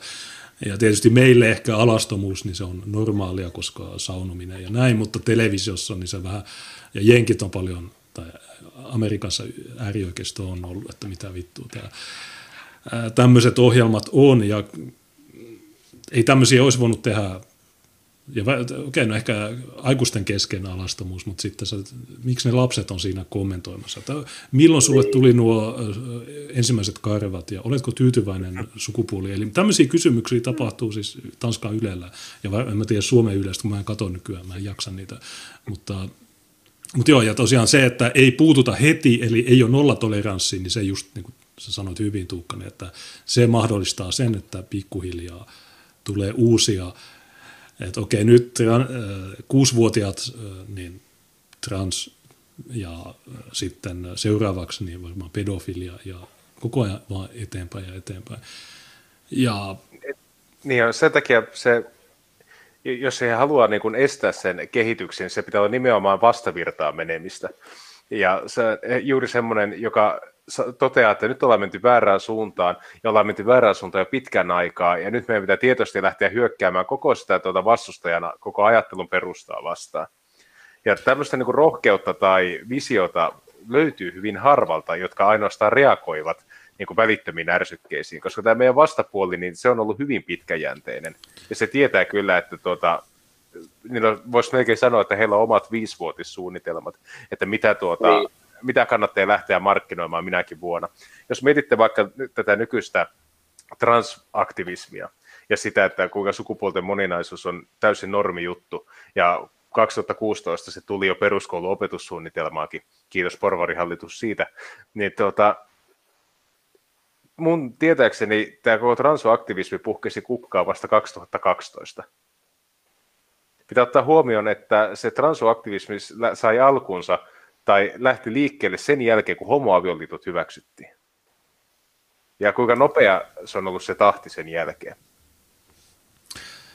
Niitä moniäänisessä yhteiskunnassa niin tietysti kaikki yhdistykset olisi laillisia ja sitten ne keräisivät sen oman kannatuksen jäsenmaksuilla ja näin edelleen, mutta äh, me eletään tilanteessa, jossa nämä yhdistykset, niin ne saa valtiolta rahaa, ne saa medialta kaiken näkyvyyden ja äh, niitä ei kysytä koskaan mitään ikäviä kysymyksiä, kun taas me, niin meidät kielletään, meille tulee koko ajan sakkotuomioita, meille tulee jopa vankeustuomioita, ja pelkästään, en, en puhu siitä, että joku tekee väkivaltaa, niin se, se ei ole ok, että jo, hyppipotku asema okei, okei, se on väärin ehkä.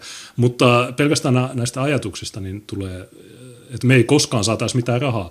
Viimeksi oli perjantaina tämä Persujen äh, kirjajulkaisu äh, turvapaikka-uutisissa, niin ne oli saanut 10 000 euroa Kordelinin säätiöltä ja kun VK kuuli, että Maria Asunta tekee uutta kirjaa, niin hirveä ulina tuli ja ne melkein peru ne rahat ja, ja se on pelkkää, puhutaan kymmenestä tuhannesta eurosta, kun taas nämä joku vitun positiiviset ry, niin 1,4 miljoonaa. Mitä varten? Joo, no me, me kerrotaan, miten, miten Chemsex on hyvä asia ja miten fistataan niin, miksi, miksi näitä, why are we funding this? Miksi näitä rahoitetaan, kun taas näitä, tietysti, koska meidän päättäjät on, mitä on, niillä on virkamiehet, niillä on poliitikot, niillä on nämä, ja ihmiset ei vieläkään niin tajua sitä, että miten pitää äänestää, tai jotkut ei edes vaivaudu äänestämään.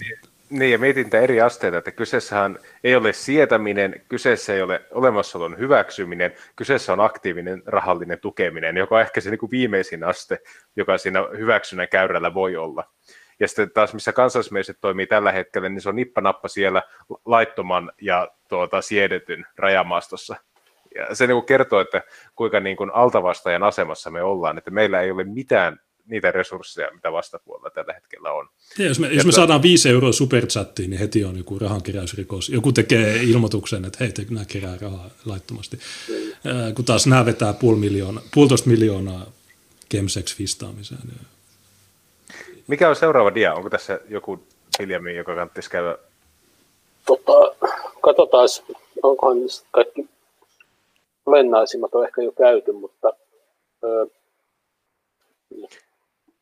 niin, tuossa on vielä se tieteellinen au- au- auktoriteetti, siihen sä olit, siitä sä olit Joo. maininnut, että mitä eroa on. Onko tämä dia, dia kutonen tai, tai Juu. dia vitonen, joo.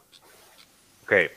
Joo, tässä on justiin tämä yliopisto-opiskelija, niin kuin joku yliopisto-opiskelija sanoo ihan mitä tahansa julkisuudessa, vaikka median välityksellä tai viittaa tai jotain, niin kun tietää, että se opiskelee yliopistossa, niin hän edustaa tämmöistä eliittiä tai tulevaa eliittiä niin kuin tosi monen silmissä.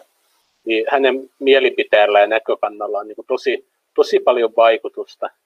Enemmän kuin se, että joku sata, sata toimeentulotuella elävää sanoo anonyymisti ylilaudalla jotain. Ja sitten kun, jos tätä hän sanoo jotain, vaikka sukupuolia on 30, ja kukaan ei vastusta sitä, kukaan niin kuin, tähän samaan tulevaan eliittiin tai mm, eliittiä kumminkin yliopisto-opiskelija ei vastusta tätä, niin se vaan vahvistaa sitä, että joo, että tämä on se, tämä on se sivistynyt mielipide asiasta. Niin, että vähän niin kuin ihmiset katsovat, että niin kuin menestys houkuttelee lisää menestystä ja Joo. ihmiset ajattelevat sen niin kuin kokoomuslaista ja bränditietoisesti, että jos kaikki nuo sliipatut ja tuota, yliopistossa opi, arvostettua alaopiskelevat henkilöt ovat sitä mieltä, että Chemsex Fistaus on paras juttu ikinä, niin silloin se on pakko olla myös mun mielipide, tai mun pitää ainakin ö, suhtautua siihen tuota harkiten, koska e, eihän nyt ihan tyhjästä noin hienot ihmiset voisivat tuota mieltä Joo. olla. Se on toi sama juttu kuin, että minkä takia moni äänestää, äänestää kokoomusta tai niin kuin identifioituu kokoomuslaiseksi julkisesti, että, joo, että tämä on se menestysjuttu ja siikkiä vittu hieno auto ja tälleen, niin tota, se on ihan sama asia, että meidän pitää tässä näyttää se, että meillä on akateemisia kansallismielisiä, jotka edustaa tätä samaa sivistystä ja haastaa se vastapuoli sillä samalla niin kuin kentällä. Niin Yhdysvalloissahan näille 30 sukupuolta ihmisille, niin niille on naurettu, niin No se pelkästään se, että niillä nauraa, niin se on aiheuttanut niissä mieletöntä äh, someraivoa. Mutta suomen kielessä sana sukupuoli, niin se jo kertoo, että niitä on kaksi, koska puoli, niin äh, niitä on kaksi. Niin. Tämä, tämä on yksi juttu, johon kukaan, Heikki Ketola Twitterissä, joka on lähinnä neuvostovastainen, niin se aina sanoo, että sukupuoli, niitä on kaksi, koska puoli. Niin äh, joo, tämä on,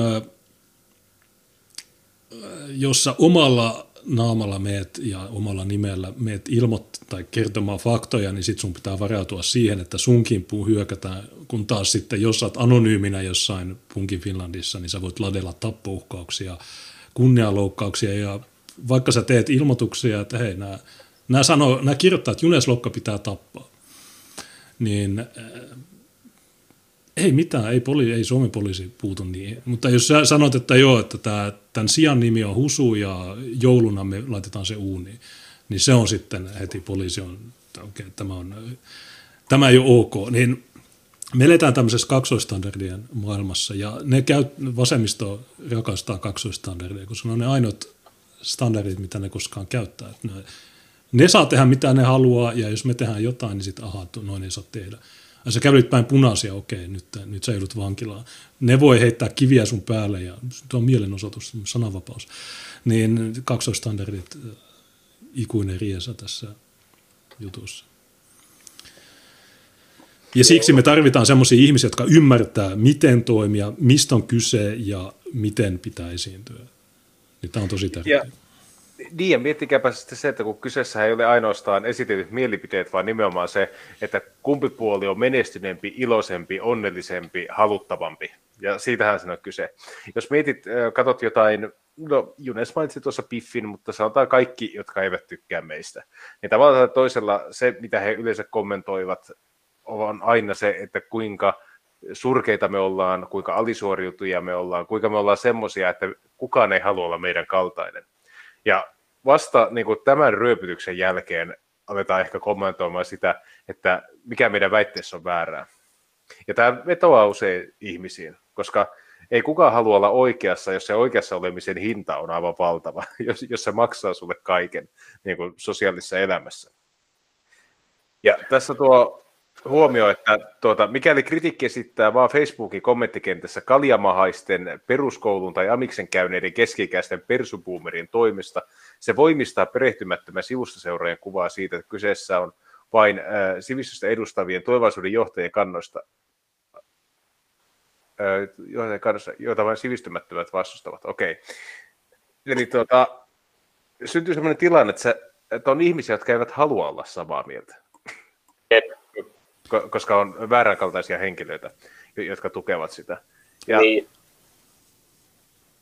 ja sehän se on. Niin se on tuollainen, mikä se hive, hive mind tai tällainen, ilmi, tällainen lammasilmiö, että jos ei ole niin kauheasti kykyä siihen itsenäiseen ajatteluun, niin tota, sit tuolla niin optiikoilla, niillä on tosi paljon väliä, väliä siinä asiassa. Ja tämä asia niin pitää vaan hyväksyä, että okei, okay, niin tämänkin lähetyksen kattelijoista mutta aika moni kykenee semmoiseen samanlaiseen itsenäiseen ajatteluun, niin kuin kansallismieliset yleensä, koska ne pystyy haastamaan tämän niin, kuin niin sanotun yleisen mielipiteen. Mutta se on vain ikävä totuus, että niitä niin kuin lampaita, tällaisia, jotka on ohjailtavissa yleisellä mielipiteellä, että niitä, niitä vaan on ihan älyttömästi enemmän kuin meitä. Sitten täällä on dia 6, mietin, että se on vissi jatkoa tälle. Mm. Niin siellä siinä todetaan näin, että yliopistot tekevät tiedettä, yliopisto ja kaikki siihen liittyvä edustaa sivistystä ja on tyhmyyden ja junttiuden antiteesi. Niin. Tämähän se asema on tavallaan, että sitä kauhean vaikea lähteä niin kuin muuttamaan, vaikka okei, okay, meillä on paljon ihmisiä, jotka sanoivat jo, että Oula Silvennoinen, että se elää jollain stipendeillä ja saa jotain tutkimusavustuksia tälleen, mutta niin kuin, mutta jokaista semmoista ihmistä, ko, ihmistä kohde on sitten tuhat ihmistä, jotka ajattelee toisen, että, jo, että on pakko olla asiantuntija, kun se on yliopistossa ja näin. Mä oon nähnyt yhden vanhan klipin, jossa Oula Silvenainen kertoo, että miksi on tärkeää, että 612 hyökätään. Että Joo. itsenäisyyspäivänä fasistit, PVL, kaikki nämä. Niin heillä on tämmöinen, tämmöinen kulkue ja olisi hyvä, jos moni suomalainen menisi sanomaan tai näyttämään, että suomalaiset ovat eri mieltä. Eri mieltä mistä? Itsenäisyydestä. No tietysti mä, mä voin sanoa, okei okay, Oula, no mä oon eri mieltä, me ei olla itsenäinen valtio, me ollaan EUn osavaltio. Niin. Mutta en koskaan yllyttäisi ketään hyökkäämään. Okei, okay, mä, mä joskus sanonut, että joo, menkää, menkää sinne Kemsex Fistaus-kurssille ja käykää sanomassa, että, että, että olette mielisairaita kaikki. Mutta en mä koskaan mihinkään väkivaltaa ole yllyttänyt, mutta Oula voi yllyttää. Mulla, mä oon tekstittänyt jopa sen klipin. Se on kommunistinen valetutkija Oula Silvenoinen, se ei mitään muuta. Sen verotulot oli 50 tonnia joku vuosi sitten. Me ollaan nähty Oula, se oli Liisa Jaakonsaaren kanssa, ne esitti sen äh, kiehumispiste-dokkarin ja jos Tiina kysyy Oulalta jotain, niin Oula sanoo, että niin, mutta Tiina, Tiina Viik, sinä saat kaikki sun tiedot äh, Infowarsista. Ja jos mä kysyin jotain, niin sitten sanoin, että no, nämä on näitä ääri, äärioikeistolaisia. niin tämä tyyppi ei koskaan vastaa mihinkään. Mua, siis saatana, että mua raivostuttaa se, just tuommoiset tyypit, jotka ei pysty vaan suoraan sanomaan, mitä ne... ne ja sitten just semmoinen niin ärsyttävä puhetyyli. Mutta ilmeisesti se toimii. Ehkä meidän pitää No, Tuukka, sä oot vetänyt Jussi Jalosen äänellä joitakin lähetyksiä. Mä en tiedä, monet ei olisi tunnistanut sua. Ne luulet, kuka tämä, ne sanoo, kuka tämä Jussi Jalonen on, että onko typerä. mutta, mutta niin, ehkä me, no meidän pitää, niin kuin siinä, mikä se on se an, radikaalien tai anarkistien oppaassa on, että käytä heidän keinoja heitä vastaan. Ja niin, että mä, älä noudata niiden sääntöjä, mutta pakota ne itse noudattamaan omia sääntöjä. Näin, että Tämä on yksi, mitä kannattaa tehdä. Kun meillä aina sanotaan, että no miksi minä, miksi minä tekisin näin, miksi minä tekisin kantelun, miksi minä... Ei se ole, no ei, joo, se on tosi homoa tehdä, niin kuin ne tekee, mutta se on tosi tärkeää. Se, se on toimiva ratkaisu. Kato vehkookeissiä, mikä on mieletön someraivo ja kuinka paljon se on paljastanut näistä puolueettomista medioista, että minkälaisia tyyppejä ne on. Ää, jos mä en olisi tehnyt sitä, niin ei me, ei me nyt oltaisi tässä tilanteessa. Ensi keskiviikkona tulee hovioikeuden päätös vehko-keissiin liittyen. Me, puhut, me kerrotaan siitä. Ensi viikolla myös Trump vastaan Biden. Me katsotaan sekin. Joo. Vihreät onnistunut brändäämään itsensä tiedepuolueena yliopistollaisten nuorten naisten avulla, vaikka kiistävät lajin sisäisen evoluution koskevan ihmistä.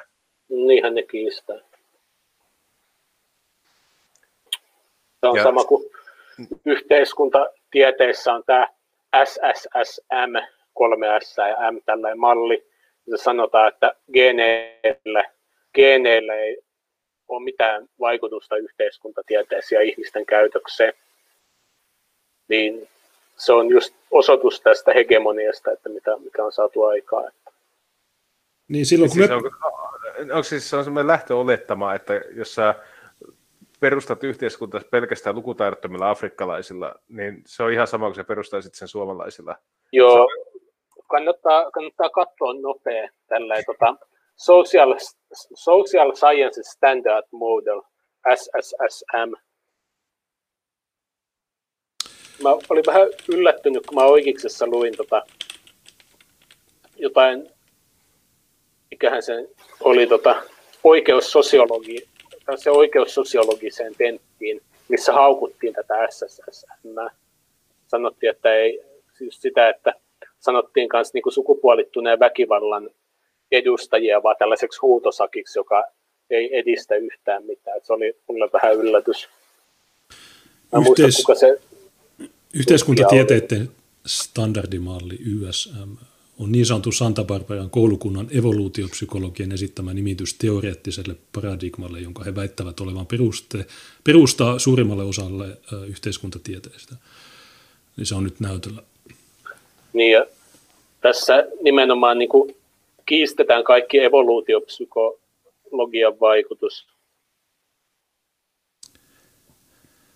Niin, silloin kun me puhutaan geeneistä tai kansoista, niin me ollaan rotutenavia, me ollaan rotutohtoreita, me ollaan ties mitä, mutta silloin kun ne sanoo, että hm, tämä, tässä on uusi tutkimus Kööpenhaminan yliopistosta ja tämän mukaan viikingit eivät olleet blondeja, eivät olleet sitä, vaan he olivat, oli sekoitus näitä ja näitä, niin se on just tämä, että okei, okay, mitä sä tarkoitat valkoisella? Mutta sitten jos, jos puhutaan siitä, että kaikki valkoiset on rasisteja, niin sitten ne tietää, mikä on. Niin tämäkin on se kaksoistandardi, joka on, niin. joka, no meille se on itsestään selvää, mutta monet, monet ei, ei, ne ei havaitse sitä. Ja yksi, yksi esimerkki on tämä Antti Rautiainen. Silläkin on videoita YouTubessa, jossa se pitää todella typeriä luentoja rakenteellisesta rasismista, ja se mumisee jotain skeidaa. Ja sillä niin, on vielä vähemmän katsojia kuin Tuomas Peltomäe. Joo, sillä oli 30, 35 katsojaa. Sillä oli yksi skriimi, jossa se on äh, Fatima Fea Väinenin kanssa. Onko se se, äh, mikä sen tyypin nimi on? Joo, tiedän. Abdikadirin raiskaama tyttö. Niin se mumisee sillä tavalla, että jotkut sivulliset saattaa pitää sitä niin kuin älykkäänä, mutta kun me, me puretaan se jossain äh, tulevassa lähetyksessä sen luento, niin me osoitetaan, että mitä skeidaa se on. Ja tämä on tärkeää, että meillä olisi myös tämmöisiä ihmisiä, jotka purkaa niiden, että, että niin kuin ne on käyttänyt paljon tätä dekonstruktionismia, että joo, tämä, tätä ei ole olemassa, tämä on sosiaalinen konstruktio, niin meidän pitää osoittaa niiden puheissa ja niiden teorioissa, että mikä niissä on vialla, koska okei, okay, se monet ihmiset, joo, ne, ne, vihaa, ne vihaa näitä typeryyksiä, mutta, mutta jos et sä osaa muotoilla, että mikä siinä on vikana, niin sitten sä et saa sitä riittävää kannatusta. Mutta se on niin jännää näissä, että kuinka huonoja nämä vihervasemmistossa on tekemään kiinnostavaa sisältöä. Siis sitä, että ne ei, edes vihervassarit itse ei katso ni, niitä harvoja tubettajia, mitä niillä on Suomessa. Ne ei kuuntele toisten vihervassarien podcasteja, ja ainoa keino, miten jotkut feministit saa ollenkaan lukijoita omille blogeilleen, on se, jos ne saa sen oman bloginsa tungettua Ylen kolumniksi. Mutta muuten niin kuin, ne, ei saa seuraajia eh, ja katsojia, ja ei taida olla yhtään vihervasemmistolaista esimerkiksi tubettajaa, joka oikeasti tienaisi elantonsa niin kuin, jollakin blogilla tai videokanavalla tai sellaisella, jossa se tekee poliittista sisältöä, että edes ne omat aatetoverit ei katso niitä, koska ne on niin vitun tylsiä. siis ne on oikeasti tosi puuduttavia ja niissä usein niin kuin, äh, joko ollaan siellä erittäin puuduttavalla paasausvyöhykkeellä, niin kuin just tämä Antti Rautiainen, tai sitten ollaan siellä täysin feministisellä mutuvyöhykkeellä, missä puhutaan vaan omista tunteista ja terapiassa käynnistä ja semmosesta, niin se, se on tosiaan jotenkin jännää, että kuinka heikkoja nämä on siinä, että ne suvakit katsoo meidän striimejä, ne lukee meidän blogeja ja sellaista, mutta ne ei pysty itse tuottamaan sellaista sisältöä, joka kiinnostaisi edes niille omia aatetovereita. Niin, no mietipä, että voitaisiinko me kuvitella joku kansallismielisten tuota, ka- kauhean pitkät topsut jostakin ihan randomista vasemmistolaisesta, jonka elämää me seurattaisiin 24 kautta 7 ja me laittaisiin kymmeniä tuhansia viestejä siitä. Ja siis kertoo jotain siitäkin, että jos käytän esimerkkinä vaikka tätä, punk- tätä piffiä sen suhteen, että kuinka paljon sieltä on esimerkiksi reformista ja Panu Huhtasesta materiaalia, niin ottaen huomioon, että mä en ole koskaan katsonut yhtäkään Panun videota, niin mä ihmettelen, että miten semmoista ihmistä, jotka ovat eri mieltä Panun kanssa kaikista asioista, jaksaa katsoa sen kaikki videot. Haluaa katsoa sen kaikki videot. Mä en ymmärrä sitä ajattelutapaa. Että jos on joku semmoinen asia, josta mä en itse välitä tai tykkää, niin silloin mä en katso sitä, koska mä käytän aikani paremmin. Niin, se oli 60-luvulla tai 70-luvulla, että jos et sä tykkää ohjelmasta, niin älä katso sitä, mutta älä vaadi sitä kielletyksi. Se oli se niiden, nykyään ne on heti, että, ilmianto, pitää ilmiantaa tai rasismia. Tässä on vielä viimeinen kohta tässä. Tämä on muuten hyvä. Ydinperhe ja muiden kansallismiesten arvojen hitaaseen, mutta varmaan nakertamiseen pyrkivä feministinen ideologia on saanut tieteen kaavun sukupuolen tutkimuksena ja juridisen kaavun tiettyinä yhdenvertaisuuslain säännöksinä. Joo. Esimerkiksi velvollisuus yhdenvertaisuussuunnitelmien laatimiseen, joita käyttää kansallismielisten vainoamiseen. Joo, niihinhän ne tota, edustajistovaaleissa vetos kauheasti, että teidän toiminta on ja tämän suunnitelman vastasta, että se pitää lopettaa, shut it down ja näin, että tota, tämä on just se, että oso, nämä on niin kuin sen toiminnan niin kuin hedelmiä, minkä ne aloitti jo kauan sitten. Että just Sulla... niin hyvä tapa ja nämä muut tällaiset lait kanssa ja täyssä, miten, miten ne toimii, että ne saa ihan vaikka kuin idioottimaisia asioita läpi ja edustamaan tiedettä ja sivistystä, kunhan, kunhan ne vaan niin kuin tekee sen.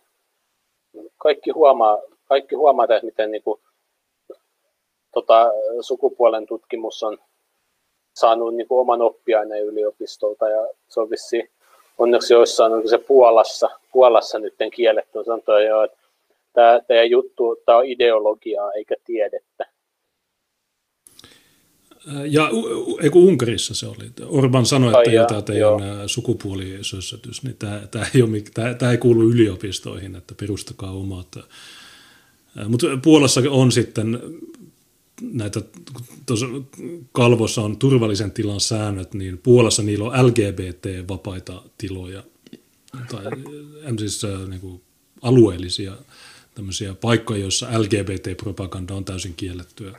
Homous sinänsä, niin ne on, että okei, no jos joku on homo, niin ei sitä tarvitse tappaa tai vainota, mutta se propaganda ja se näkyvä toiminta, niin sitä, ne, sitä siedetään, mutta sitä ei, ei, sitä ei ylistetä ja siellä on ollut aika kovaa vastustamista, että jos jossain on joku Pride-lippu, niin ne repii sen. On sitä Suomessakin jonkin verran, olen nähnyt videoita. Sitten William on laittanut tuota Yleen jutun tammikuulta, jossa mä olin pyytänyt sulta yhtä uutisartikkelia, joka liittyy, ja tämähän liippasee. Otsikko sanoo näin, luennoilla kuulee rasistista kieltä. Joukko opiskelijoita kyllästyi yliopiston syrjivää kulttuuriin ja perusti opiskelijajärjestö Students of Colorin. Syrjinnän kohtaamisen pelko saattaa vaikuttaa jopa opintoalan valintaan. Tuota, nyt kun sä oot William itse siellä yliopistossa, niin me ollaan kuultu aika paljon näitä, kun jos katsoo näitä lehtijuttuja, niin tuntuu, että joka ikinen musta opiskelija on vähintään kolme kertaa käynyt keskitysleirillä, jos se menee suomalaiseen yliopistoon. He kuitenkin katsoo, että suomalaiset yliopistot ovat hyvin punavihreitä. Yliopisto, niin kuin, tai alueella, missä asuu yliopisto-opiskelijoita, niin siellä äänestetään hyvin paljon vihreitä. Mm. Ketkä siellä niitä syrjii ja ketkä siellä näitä kyseisiä henkilöitä on jatkuvasti uunittamassa? Vai onko tämä ainoastaan ihan puhdasta vallankäyttöä ja kun ollaan vaan keksitty, että siellä on rasismiongelma, rasismi korjataan ainoastaan lisäämällä mustien presenssiä ja sitä jatketaan niin kauan, kun siellä ei ole mitään muuta kuin mustia. Onko niin, tämä, siis tämä, näiden, näiden, viho, näiden vihollisia on ne jäännökset, mitä niin kuin semmoisesta tolkun maailmasta vielä on, että sukupuoli, missä mihin kuuluu se, että sukupuolia on vain kaksi. Ja nämä, ne koittaa niitä, ne tekee metapoliittista vaikuttamista. Se ei välttämättä ole mikään ihminen, vaan joku niin kuin asia, mikä vielä ehkä tällä hetkellä just ja just vielä on niin kuin yleistä mielipidettä ja minkä suomalaiset opiskelijat niin kuin jakaa, tai enemmistö suomalaisista opiskelijoista ehkä vielä jakaa. Niin tämä on ihan tietoinen, tietoinen taktiikka, että tämä AKM. Niin tässä mä vähän luen tätä artikkelia, koska monokulttuuri FM kuuluu myös Spotifyssa, Google Podcasteissa, iTunesissa ja niin kaikki ei näe tätä videona, niin Arakelis Korea järkyttyi, kun aloitti sosiaalitieteiden opinnot kaksi vuotta sitten Helsingin yliopistosta. Tämä artikkeli on 13. tammikuuta tämän, tämän vuoden. Hän kertoo yliopiston läpivalkoisuuden hypänneen nopeasti silmille. Luennoilla kuuli rasistista kieltä, ja järkyttävää. Luennoitsija saattoi esimerkiksi käyttää rasistista kieltä tai näyttää täysin aiheeseen liittymätöntä rahan väkivaltaista materiaalia rodullistettua ihmistä kohtaan. Näissä tilanteissa muut opiskelijat eivät reagoineet mitenkään. Ne, en mä tiedä, onko tämä totta, koska nämä ihmiset kokee asiat, vähän niin kuin Johanna Vehko, että Juneslokka natsi väijytti minut Rovaniemellä, niin, mutta nämä, nämä saa tämmöisiä juttuja läpi, niin mikä luennoitsija on sitten niin kuin yhtäkkiä laittanut kalvolle jotain raakaa väkivaltaa, rodullistettu, mikä rodullistettu, mitä se edes tarkoittaa, niin eikö nämä opiskelijat, niin näille, sen sijaan, että niitä ylistetään ja niistä tehdään yleen tämmöisiä upeita tarinoita, niin näille pitäisi sanoa, että vitu retardi, sä oot yliopistossa, sun pitää opiskella juttuja. Jos et sä tykkää jostain, niin ehkä sä et kuulu yliopistoon, ehkä sun pitää mennä tekemään jotain muuta. Me pois, sä, sä et kuulu tänne. Me, me ollaan aikuisten kesken, me keskustellaan asioista, ne voi järkyttää tai ne ei voi miellyttää, mutta niitä pitää kestää. Mutta koskaan kukaan ei sano tätä, että tämä on yksi. Mä oon sanonut tietysti, me sanotaan tämä aina, mutta ne ei kuuntele meitä. Niin. Me, mietitään tuo Ylen avaus vielä. Puhutaan kuitenkin äh, tuota, äh, Suomen niin valtion ylläpitämästä mediatalosta, jota, johon kaikki veronmaksajat osallistuvat sen ylläpitämiseen. Niin jos tämä olisi alkanut tämä juttu näin, että William Nyman järkyttyi, kun aloitti oikeustieteen opinnot 2016 Lapin yliopistossa. Hän kertoi yliopiston läpi neekeröinnin hypänneen nopeasti silmille, niin, tai läpi mustuuden tai jonkun, jonkun muun umpifeministisyyden, jos ei haluta puhuta roduista. Niin tämä pidettäisiin täysin niin kuin leimallisena kannanottona, semmoisena, että mitä helvettiä tämä edes tekee Ylellä, kuka tämä tyyppi edes on. Niin. Niin, no mä, mulla on yksi esimerkki, niin mä, mä oon ollut näillä IT- tai siis luonnontieteellisen tiedekunnan kursseilla, niin siellä on, jotkut kurssit vedettiin pelkästään englanniksi. Niin voiko mä saada artikkeli Ylelle, että hei, miksi, miksi suomalaisissa yliopistoissa puhutaan englantia? Että okei, siellä on vaihtareita, mutta miksi, mi, jos to, mä ollut myös Ranskassa yliopistossa, niin ei, siellä vede, se oli aina ranskaksi. Ei, ei kun, joo, vaihtari ei osaa ranskaa. No painukoon vittu. Ää, tai sitten se, että yksi toinen häiritsevä on se, että ihmiset tai opiskelijat, niin niillä ei ole mitään kuria, ne ei ole hiljaa. Ja se on tosi häiritsevää. Niin voiko mä saada Ylelle tämän, että miksi englanninkielisiä luentoja ja miksi ihmiset ei ole hiljaa silloin, kun, silloin, kun luennoitsija puhuu tai milloin... Pieni, pieni myös tuota, epäilyksen häivä tulee tuosta, että Helsingin yliopiston sosiaalitieteet ovat olleet läpivalko, läpivalkoisia ja läpirasistisia. Jotenkin voisi tuntua siltä, että kyseisen yliopiston juuri tuo sektori on varmaan niin kuin kaikista punavihreitä, mitä sieltä koko yliopistosta löytyy. No mä, mä menin äh, tänne Namibian äh, Windhookin yliopistolle. Kaikki oli mustia. Mitä tämä on? Onko tämä mustien ylivaltaa? Tällä tasolla nämä ihmiset toimii. Miten tämä jatkuu? Ennen opintoja Korea oli tehnyt henkilökohtaisen avustajan töitä, jossa joutui kohtaamaan paljon ennakkoluuloja ja rasismia. Yliopiston siirtyessä odotukset olivat korkealla. Ajattelin jostain syystä, että olin tulossa parempaan paikkaan. Luulin akateemisen maailman olevan edistynyt näissä asioissa. Korea koki olevansa todella yksin kokemusta kanssa ja alkoi kaivata yhteisön tukea. Hän päätyi esittelemään ideansa vertaisryhmästä yliopiston sisässä Facebook-ryhmässä – ja ajatuksen vastaanotto ylitti kaikki odotukset. Oli hurjaa, miten paljon sain tukea. Tuntui, että moni oli suorastaan odottanut jotain tällaista. Tajusin, etten todellakaan ole yksin, Korea muistelee. Ja vieläkin jää kyseenalaiseksi se, että mihin tukiryhmää, mitä varten, minkä haasteen selvittämiseksi. Mielestäni se, se olisi pitänyt bännätä Facebookista yhteisönormien vastaisena.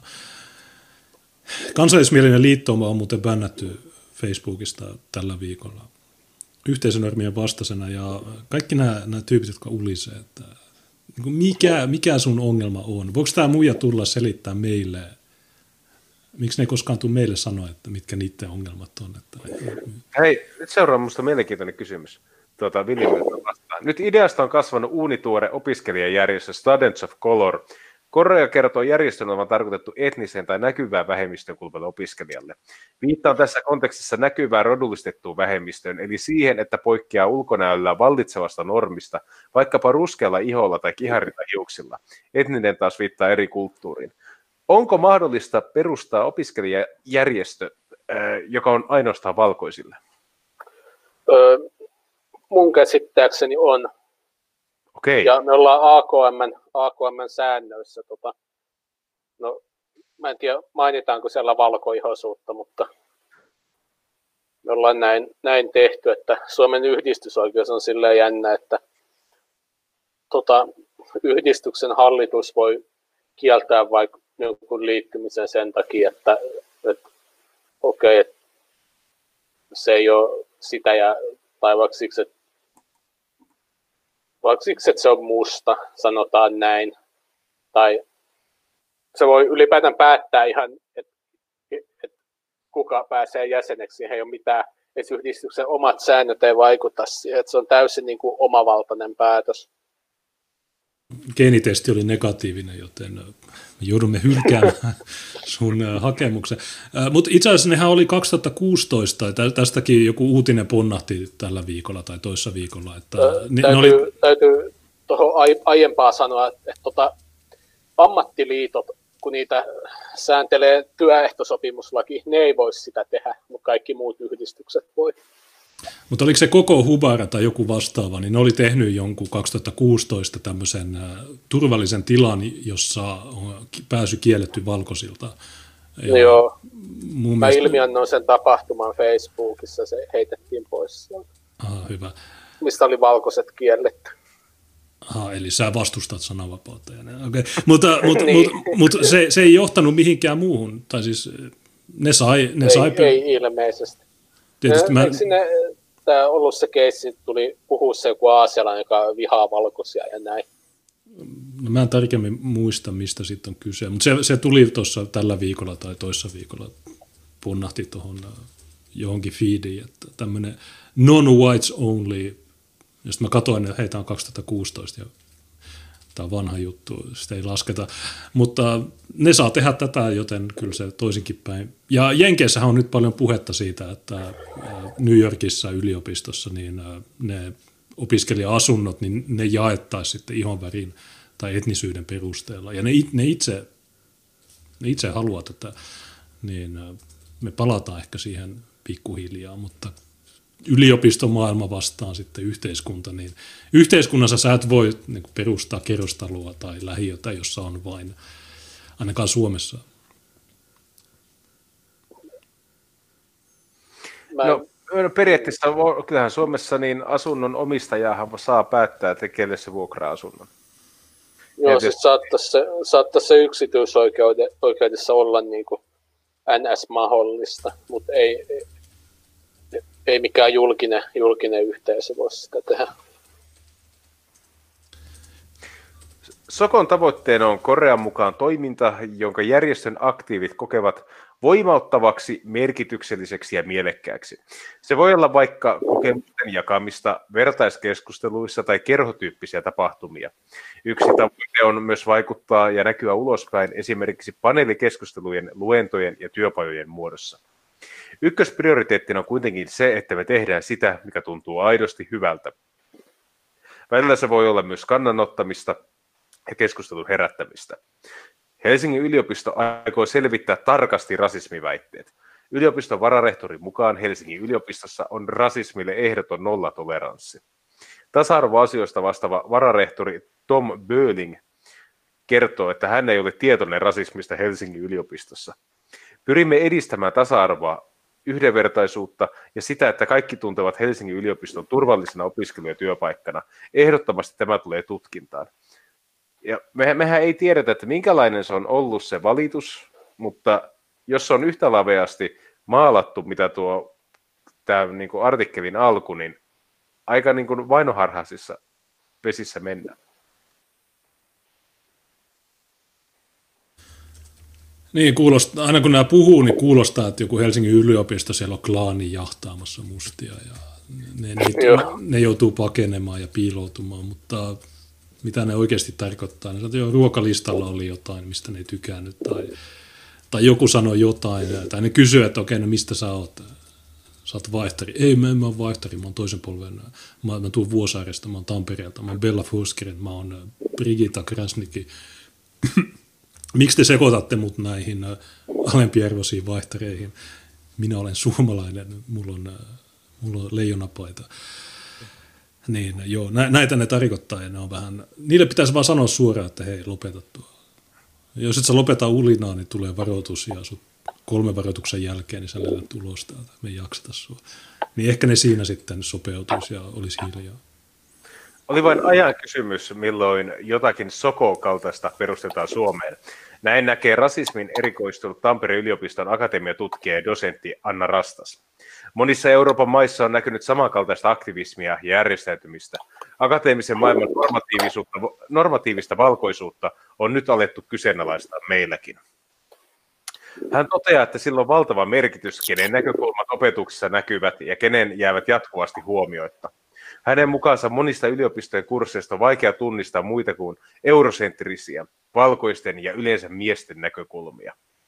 Rastaan mukaan myös sillä, miten ihminen tulevassa työssä ja opinnossa olettaa joutuvansa kohtaamaan rasismia, on vaikutusta jopa ammattivalintaan. Jos yliopisto näyttäytyy vahvasti normatiivisen valkoisuuden läpäisemänä, se voi olla sellainen toimijuuden tila, johon on vaikea tulla. No, miten tuota, William, kun olet itse siellä sisällä, niin pitääkö tämä paikkansa? Kuvastaako tämä Helsingin yliopistoa sun mielestä, sun kokemuksesta? no, mulla ei ole kokemuksia Helsingin yliopistosta, mutta toi on, toi on semmoista metapolitiikkaa, että ei noita asioita ole luultavasti edes tapahtunut, mutta tai kukaan ole mitään tahallaan tehnyt, mutta halutaan ulistaa ja viedä, viedä sitä kehitystä eteenpäin. Et tota, voi jo just, tota, miten tämän muotoilisi tämän asian. Ihan etupään metapoliittista vaikuttamista, jolla niin kuin pusketaan sitä valkoisten vastaista agendaa eteenpäin ja eteenpäin. Se on jännä huomata, kuinka ö, niin kuin myötämielisesti kaikki nuo yliopiston edustajat niin kuin komppaa näitä. Että kukaan näistä ei ole sanonut, että no itse asiassa me ei olla huomattu tähän mennessä mitään, että me ollaan saatu pääosin vain hyvää palautetta tai jotain tämmöistä. Eli kukaan ei niin kuin lähde puolustamaan sitä, vaan kaikki ensimmäisenä myöntää sen, että heidän toimintaympäristössä on täysin rasistinen ja jotain täytyy tehdä. Niin, kukaan ei laita yhtään vastaan. Jollekin, joillekin tällaisille niin kuin, jollekin mustille tai tota, sanotaan niin sanotulle muun sukupuolisille. Jos mä joskus pääsisin väittelemään näitä tyyppejä vastaan, mä sanoisin, että joo, että hei, että te olette pieni sivuseikka tässä yhteiskunnassa. Tämä yhteiskunta toimii hyvin ilman teitä, että mitä hemmettiä te ulisette, että pitäisikö, jos joku ihminen niin kuin päättää olemansa delfiini, niin pitääkö sille tehdä jotain altaita joka paikkaa?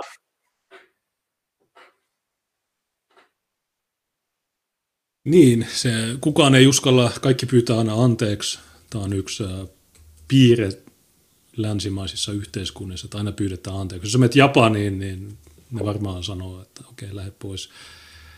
Ää, niin, joo, tarvitsisi enemmän rohkeutta olla pyytämättä anteeksi omaa olemassaoloa tai näitä... Niin.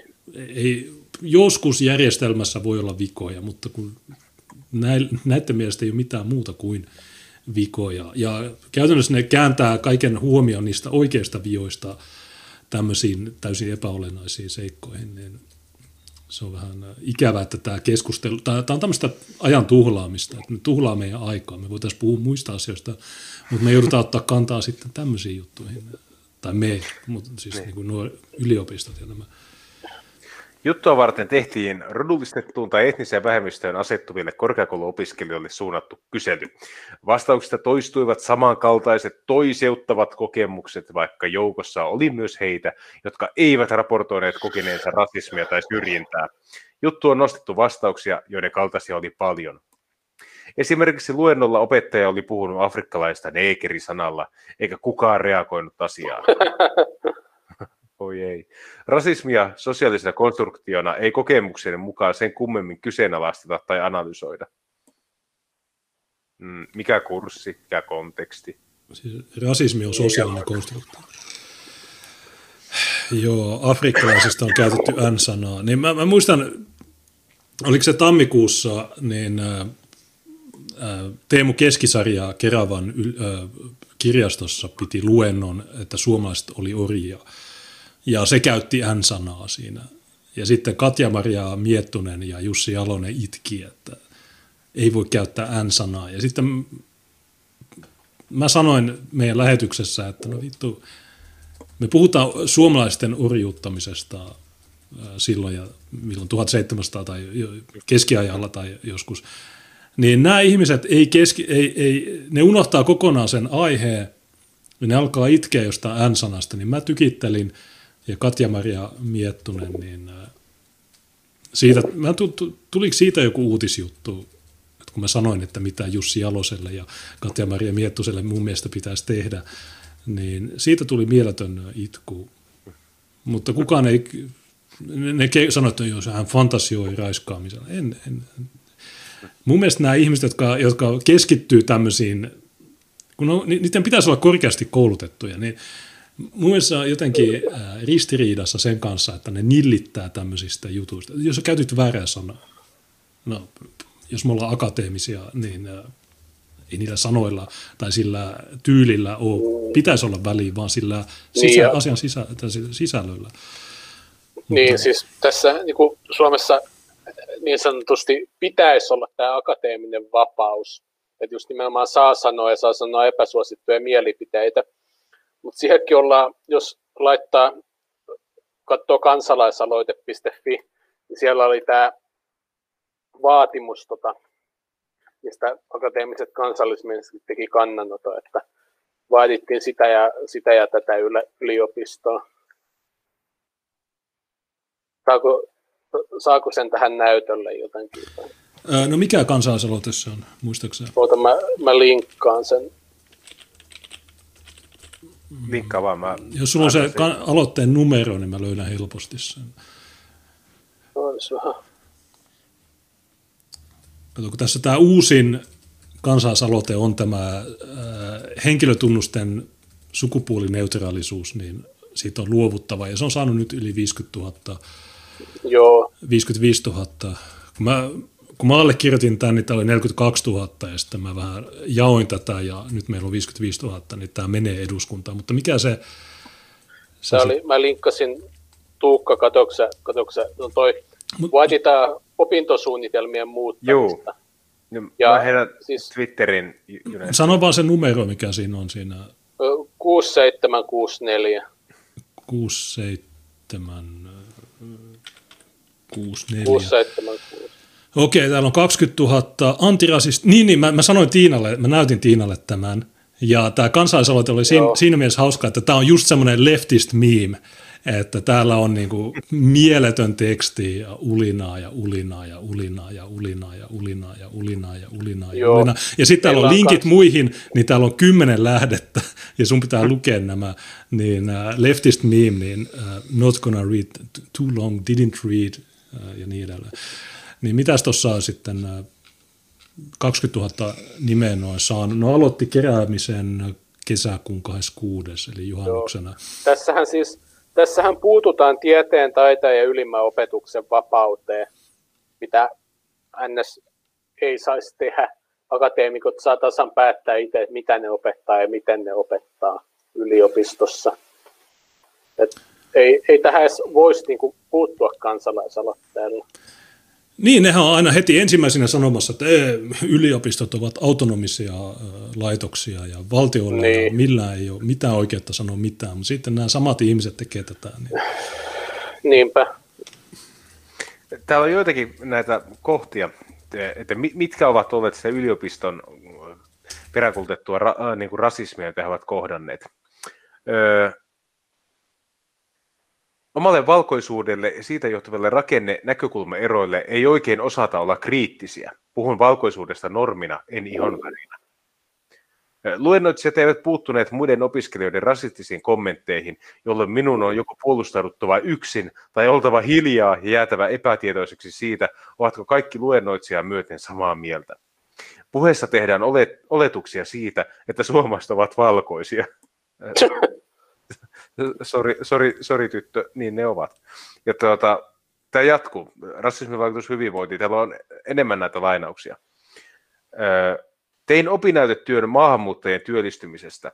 Seminaariopettaja arveli, että se oli hyvä niin siksi, että minulla on omakohtainen kokemus aiheesta. En ole maahanmuuttaja, olen syntyperäinen suomalainen. okei, jos sun nimi on Mohamed ja sä oot jollakin etnisellä kiintiöllä siellä yliopistossa, niin se ei tee susta syntyperäistä suomalaista, että sä oot jossakin Itä-Helsingissä saanut alkus. Mä oon syntynyt Vuosaaressa. Joo, ulla, vallahi, vallahi. Niin. Ulla, mä raiskaan sut, jos... jos Minulle puhutaan, englantia. Minulle puhutaan englantia jopa omien professoreiden toimesta tai työntekijöiden, joita olen nähnyt monta vuotta yliopistolla. Luennolla professori kysyi minulta kaikkien edessä, mistä olen kotoisin. Siis suurin osa näistä niin kuin valtavista selviytymistarinoista, niin nämä on täysin viattomia kohtaamisia. Niin. Ketään ei ole loukattu, ketä ei ole satutettu. Ne ovat saattaneet perustua ajattelemattoman kysymykseen, johonkin suoraviivaiseen kommenttiin. Semmoiseen, mitä joka ikinen ihminen kohtaa joka ikinen päivä, kun se on muiden ihmisten kanssa tekemisissä. Hei Mohamed, kun sulla on tota kokemusta noiden jesidien orjuuttamisesta, niin paljon, minkä hintainen, muistaaksä ulkoa, mikä se hinnasto on sinisilmäisille? Hei, mä oon syntynyt vuosarjassa, mä en ole lähtenyt vielä isikseen. Niin joo, nää, mulle suvakit, äh, monet suvakit puhuu mulle englantia, mutta rasistit ei koskaan. Ne sanoo, että jes, moi. Ja, kuten esimerkiksi viime keskiviikkona, niin me, me, me kuljettiin kaupungilla ja kaikki hurjas. Niin me oltiin niin kuin Kim Jong-un ja, tai vielä suositumpia. Mikaela Moua jatkaa, eli tämä oli tämä mahtava rasismitutkija. Mouan mukaan keskustelussa tekee haastavaa se, että mikroaggressiot eivät usein lähde pahan tahtoisuudesta. Tällöin mennään herkästi puolustusasemiin. Esimerkiksi englannin puhumisella perustellaan usein kohteliaisuudella. Mutta sillä tullaankin jatkuvasti ilmentäneeksi, että ruskeus ja suomalaisuus eivät kuulu samaan kehoon. Kun sama viesti toistuu satoja tai tuhansia kertoja, sillä hyvällä lähtökohdalla ei ole vastaanottajalle paljoakaan merkitystä. No, mä yleensä puhun aina suomea kaikille, mutta yleensä se reaktio on, että ne jossain, jos mä näen latekokeen jossain ja mä yritän puhua sille suomeen, niin se, mä en ymmärrä mitä se sanoo, niin ehkä se englanti on sitten se oikea ratkaisu. Mutta yleensä mä puhun, mä puhun aina, lähestyn aina kaikkia suomen kielellä, mutta se on, mutta vassarit niitä oikeita viimeisiä, viimeisiä lainauksia. Yliopisto voisi tukea vähemmistöjen järjestäytymistä ja edes kysyä, miten ja mitä vähemmistöt kokevat yliopistolla. Mielestäni kynnys tehdä valituksia on nyt melko korkea, jos kokee, huomaa jonkun, erityisesti korkeammassa asemassa olevan henkilön, kuten professorin, toimivan väärin. Tätä voisi selkeyttää opiskelijalle jo heti alussa kertomalla, kehen tulisi ottaa yhteyttä näissä tilanteissa. No yksi juttu kanssa, mikä tuli mieleen tässä, niin miksi ne ulisee Ylelle tai mille, miksi ne ei sano sille profalle suoraan, että hei, mä puhun suomea. So... Niin, kun ne profat on kaikki vihreitä äänestäjiä, niin mikä tässä on se ongelma? Niin, okei, no puhutaan nyt suomea.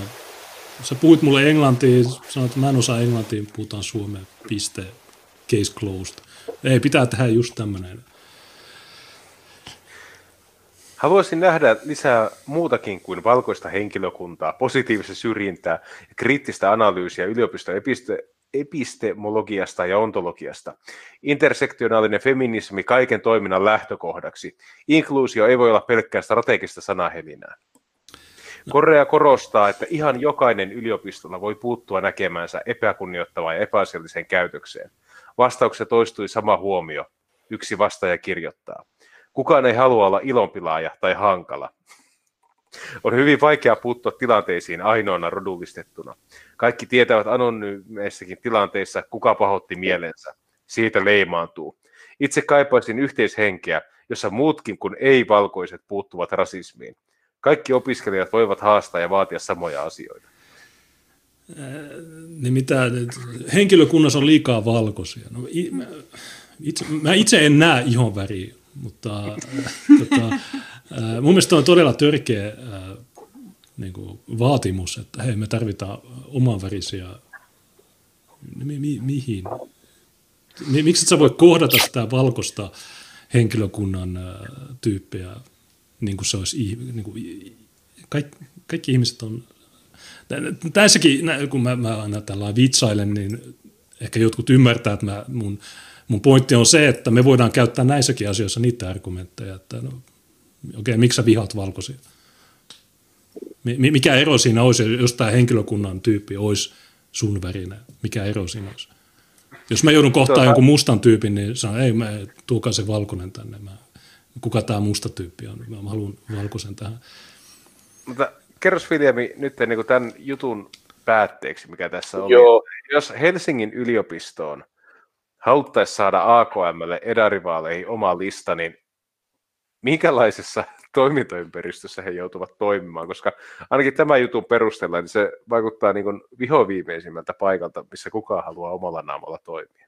No siis mitään tilojahan ei saisi, niin kuin nähtiin, mitä Hapsun kanssa, Joo. Hapsun kanssa tapahtui, että he niin kuin potkittiin siitä hyyn niin, kuin, niin sanotusti yhteydestä ilmeisesti pois. Meillä ei ole mitään vastaavaa juttua Lapin yliopistossa. Että, tota, mä en sitten tiedä. Kyllä, ne, kyllä he listan saisi tehtyä, että jos se kiellettäisiin, niin sitten pitäisi lähteä oikeustoimiin, koska ylioppilaskunta on toisessa pakko kuulua. Että, tota, mutta hyvin vaikeaa se olisi saada se kaikki näkyvyys ja muu vastaava.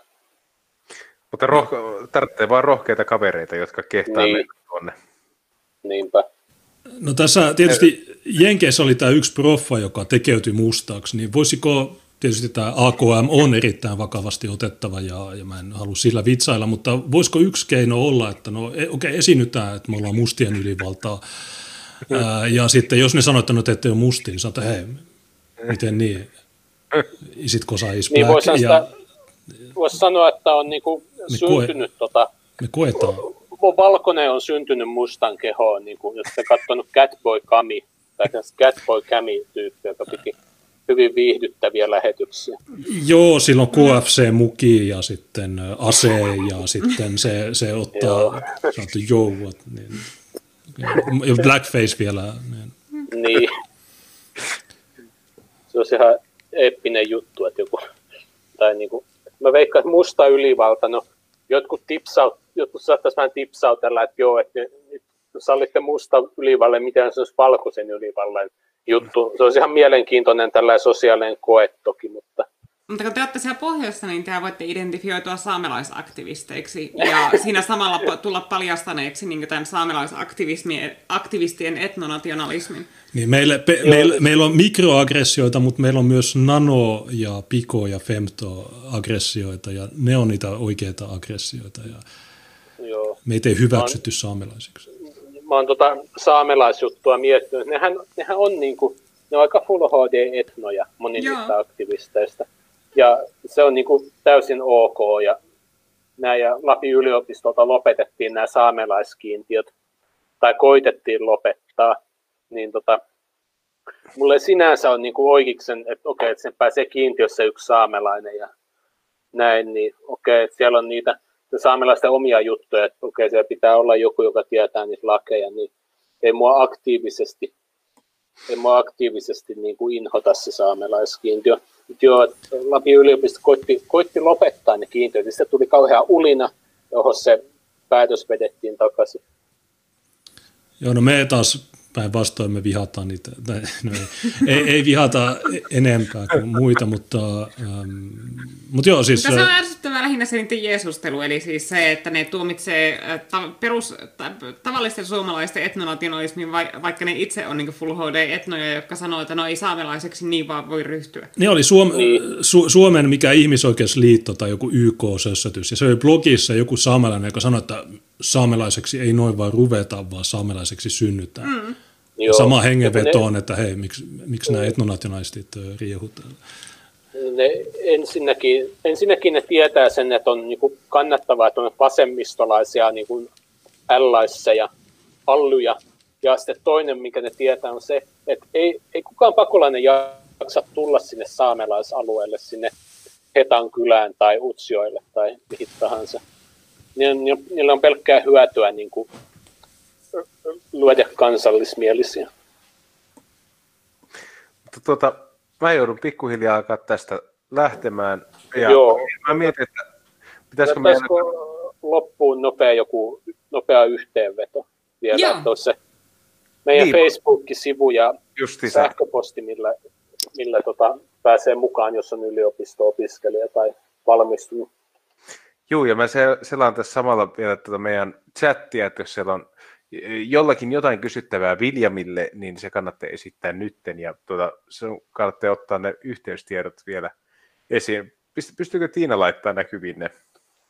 Tuota, otella tuo Junes tulee takaisin, se tietää missä ne on, että kun mä en, se on no. hoitanut tämän, niin, mutta ihan pieni hetki, niin tuota, laitetaan sitten ne tiedot tuohon näkyville. Ja maksullisia viestejä on kanssa, nekin olisi hyvä käydä läpi. Ää, joo, no odotellaan, että se Junes tulee, kun se tosiaan, ne on kaikki sillä auki tuolla, niin... Mutta juu, tuota... Tosiaan, että jos jotakin kysyttävää on tai, tai kommentoitavaa tai semmoista, niin vielä ehtii lähettää vaikka tuohon junesluokka.live tai sitten DLive Superchateissa, niin luetaan kyllä kaikki jahka saahan se Junes tuolta takaisin, että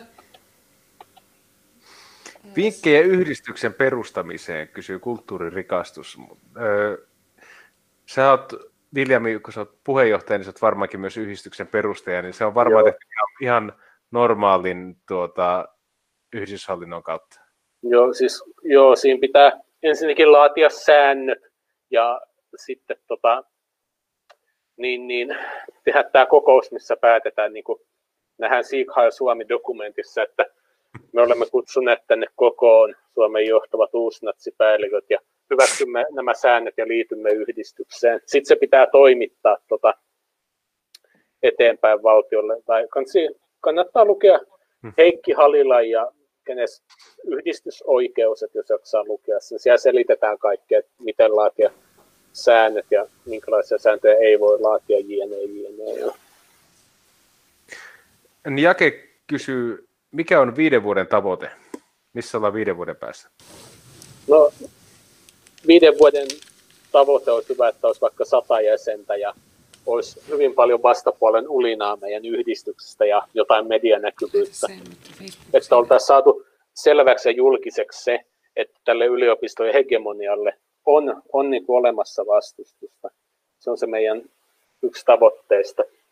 Ja tota, täytyy vielä, vieläkin mainostaa, että pääkaupunkiseudulla Espoossa 16.10. Silloin meidän, meidän syyskokous, meidän miitti, johon pääsee, kun ottaa yhteyttä. Ja meiltä on kanssa tulossa kannanottoa tota, ilmeisesti liittyen tällaiseen antifasistiseen pamflettiin, jonka se, joka se Dimmu Ollikainen on tehnyt, että hän tällaista on kuullut tuolta. Niin, se pyörälukkojen Joo, just, joo, oliko se sama, joka Junesta löi sille?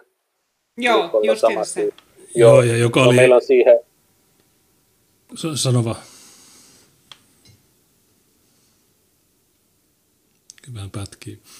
Käykää, käykää Facebookissa tykkäämässä. Tässä on muutama lähetyksen aikana tullut muutama tykkäys. Kiitti niistä ja tälleen. Että. Eli facebook.com kautta akateemiset kansaismieliset, niin äh, siellä Joo. on sivusto ja sitten on tuo Telegram t.me kautta akateemiset kansallismieliset. Ne, Joo, jotka haluaa, niin löytää helposti.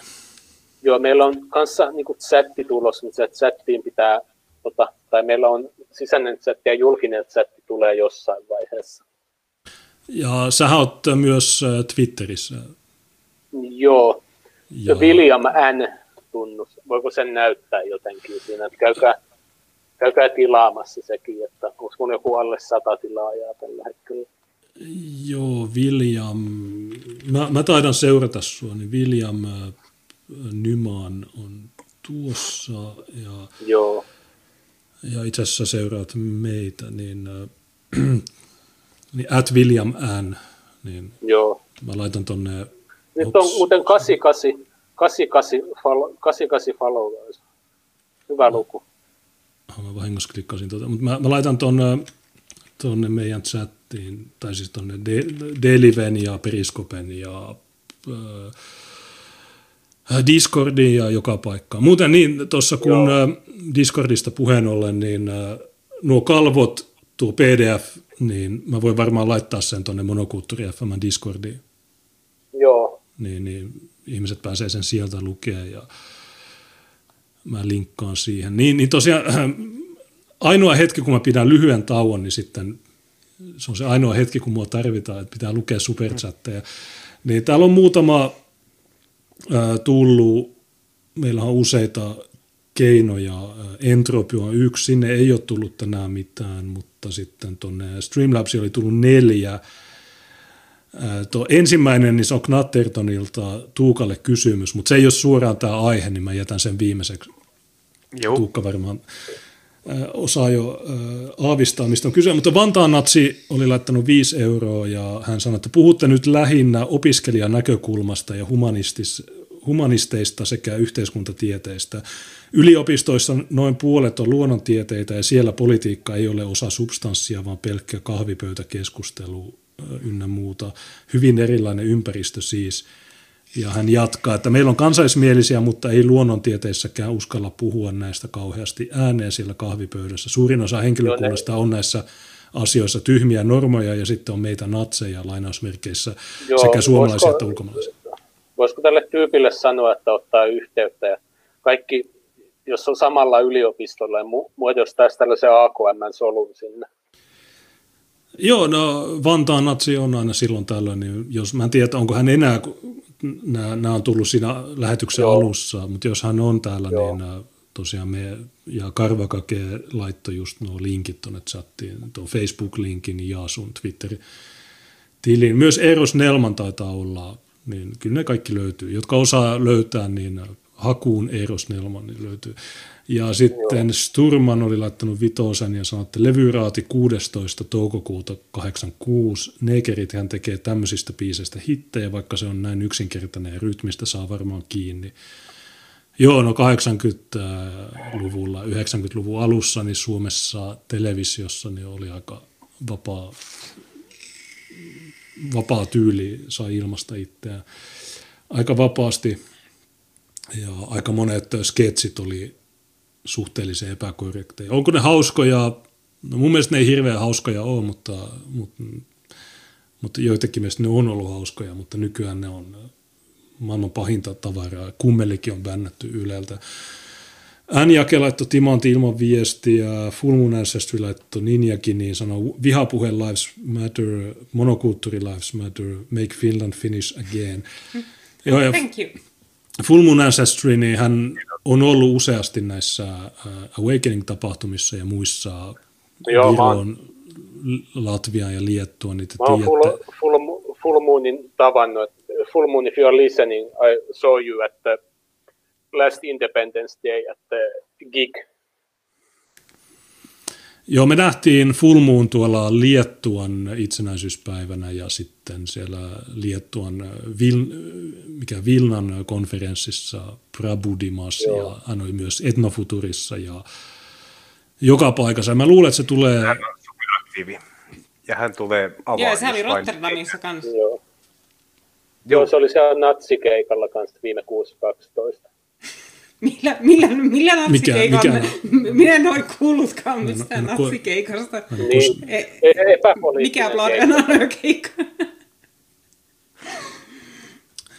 Joo, niin Full Moon Ancestry, uh, send me a DM on Twitter I, or I will send one and uh, let's check about the awakening on October 17th.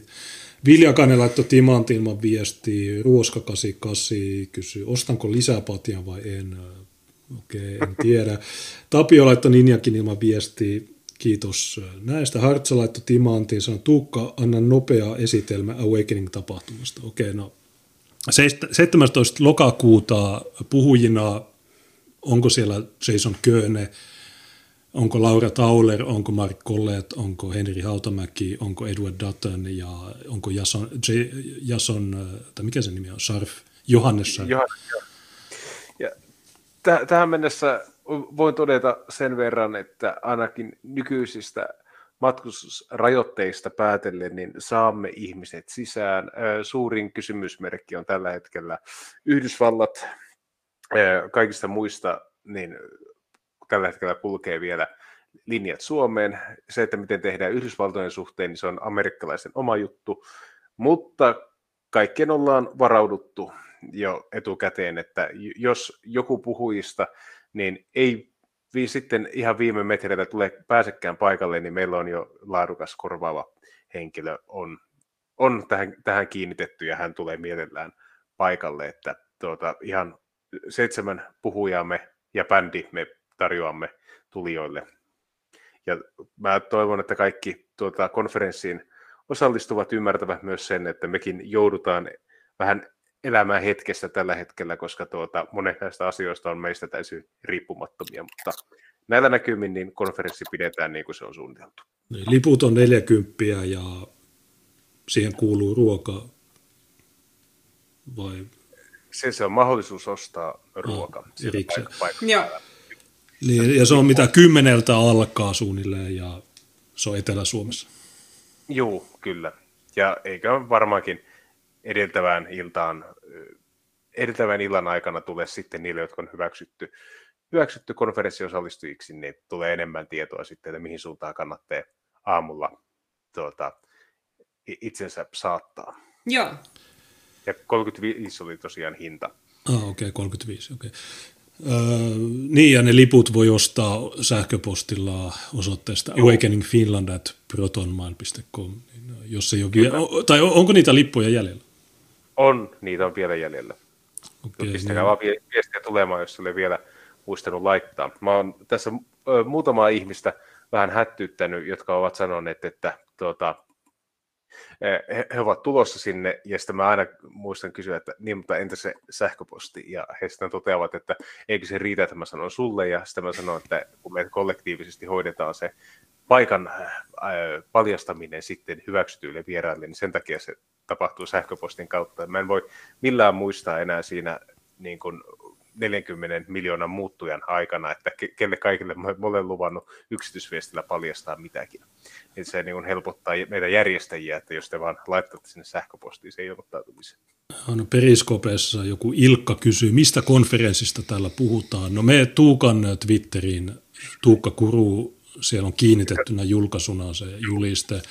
Eli se, tämä Awakening äh, viimeisen tulevan Awakeningin, eli Awakening kolmosen tuota, siitä puhutaan ja ja tosiaan niin ilmoittautukaa sieltä ProtonMailin kautta Awakening Finland at protonmail.com.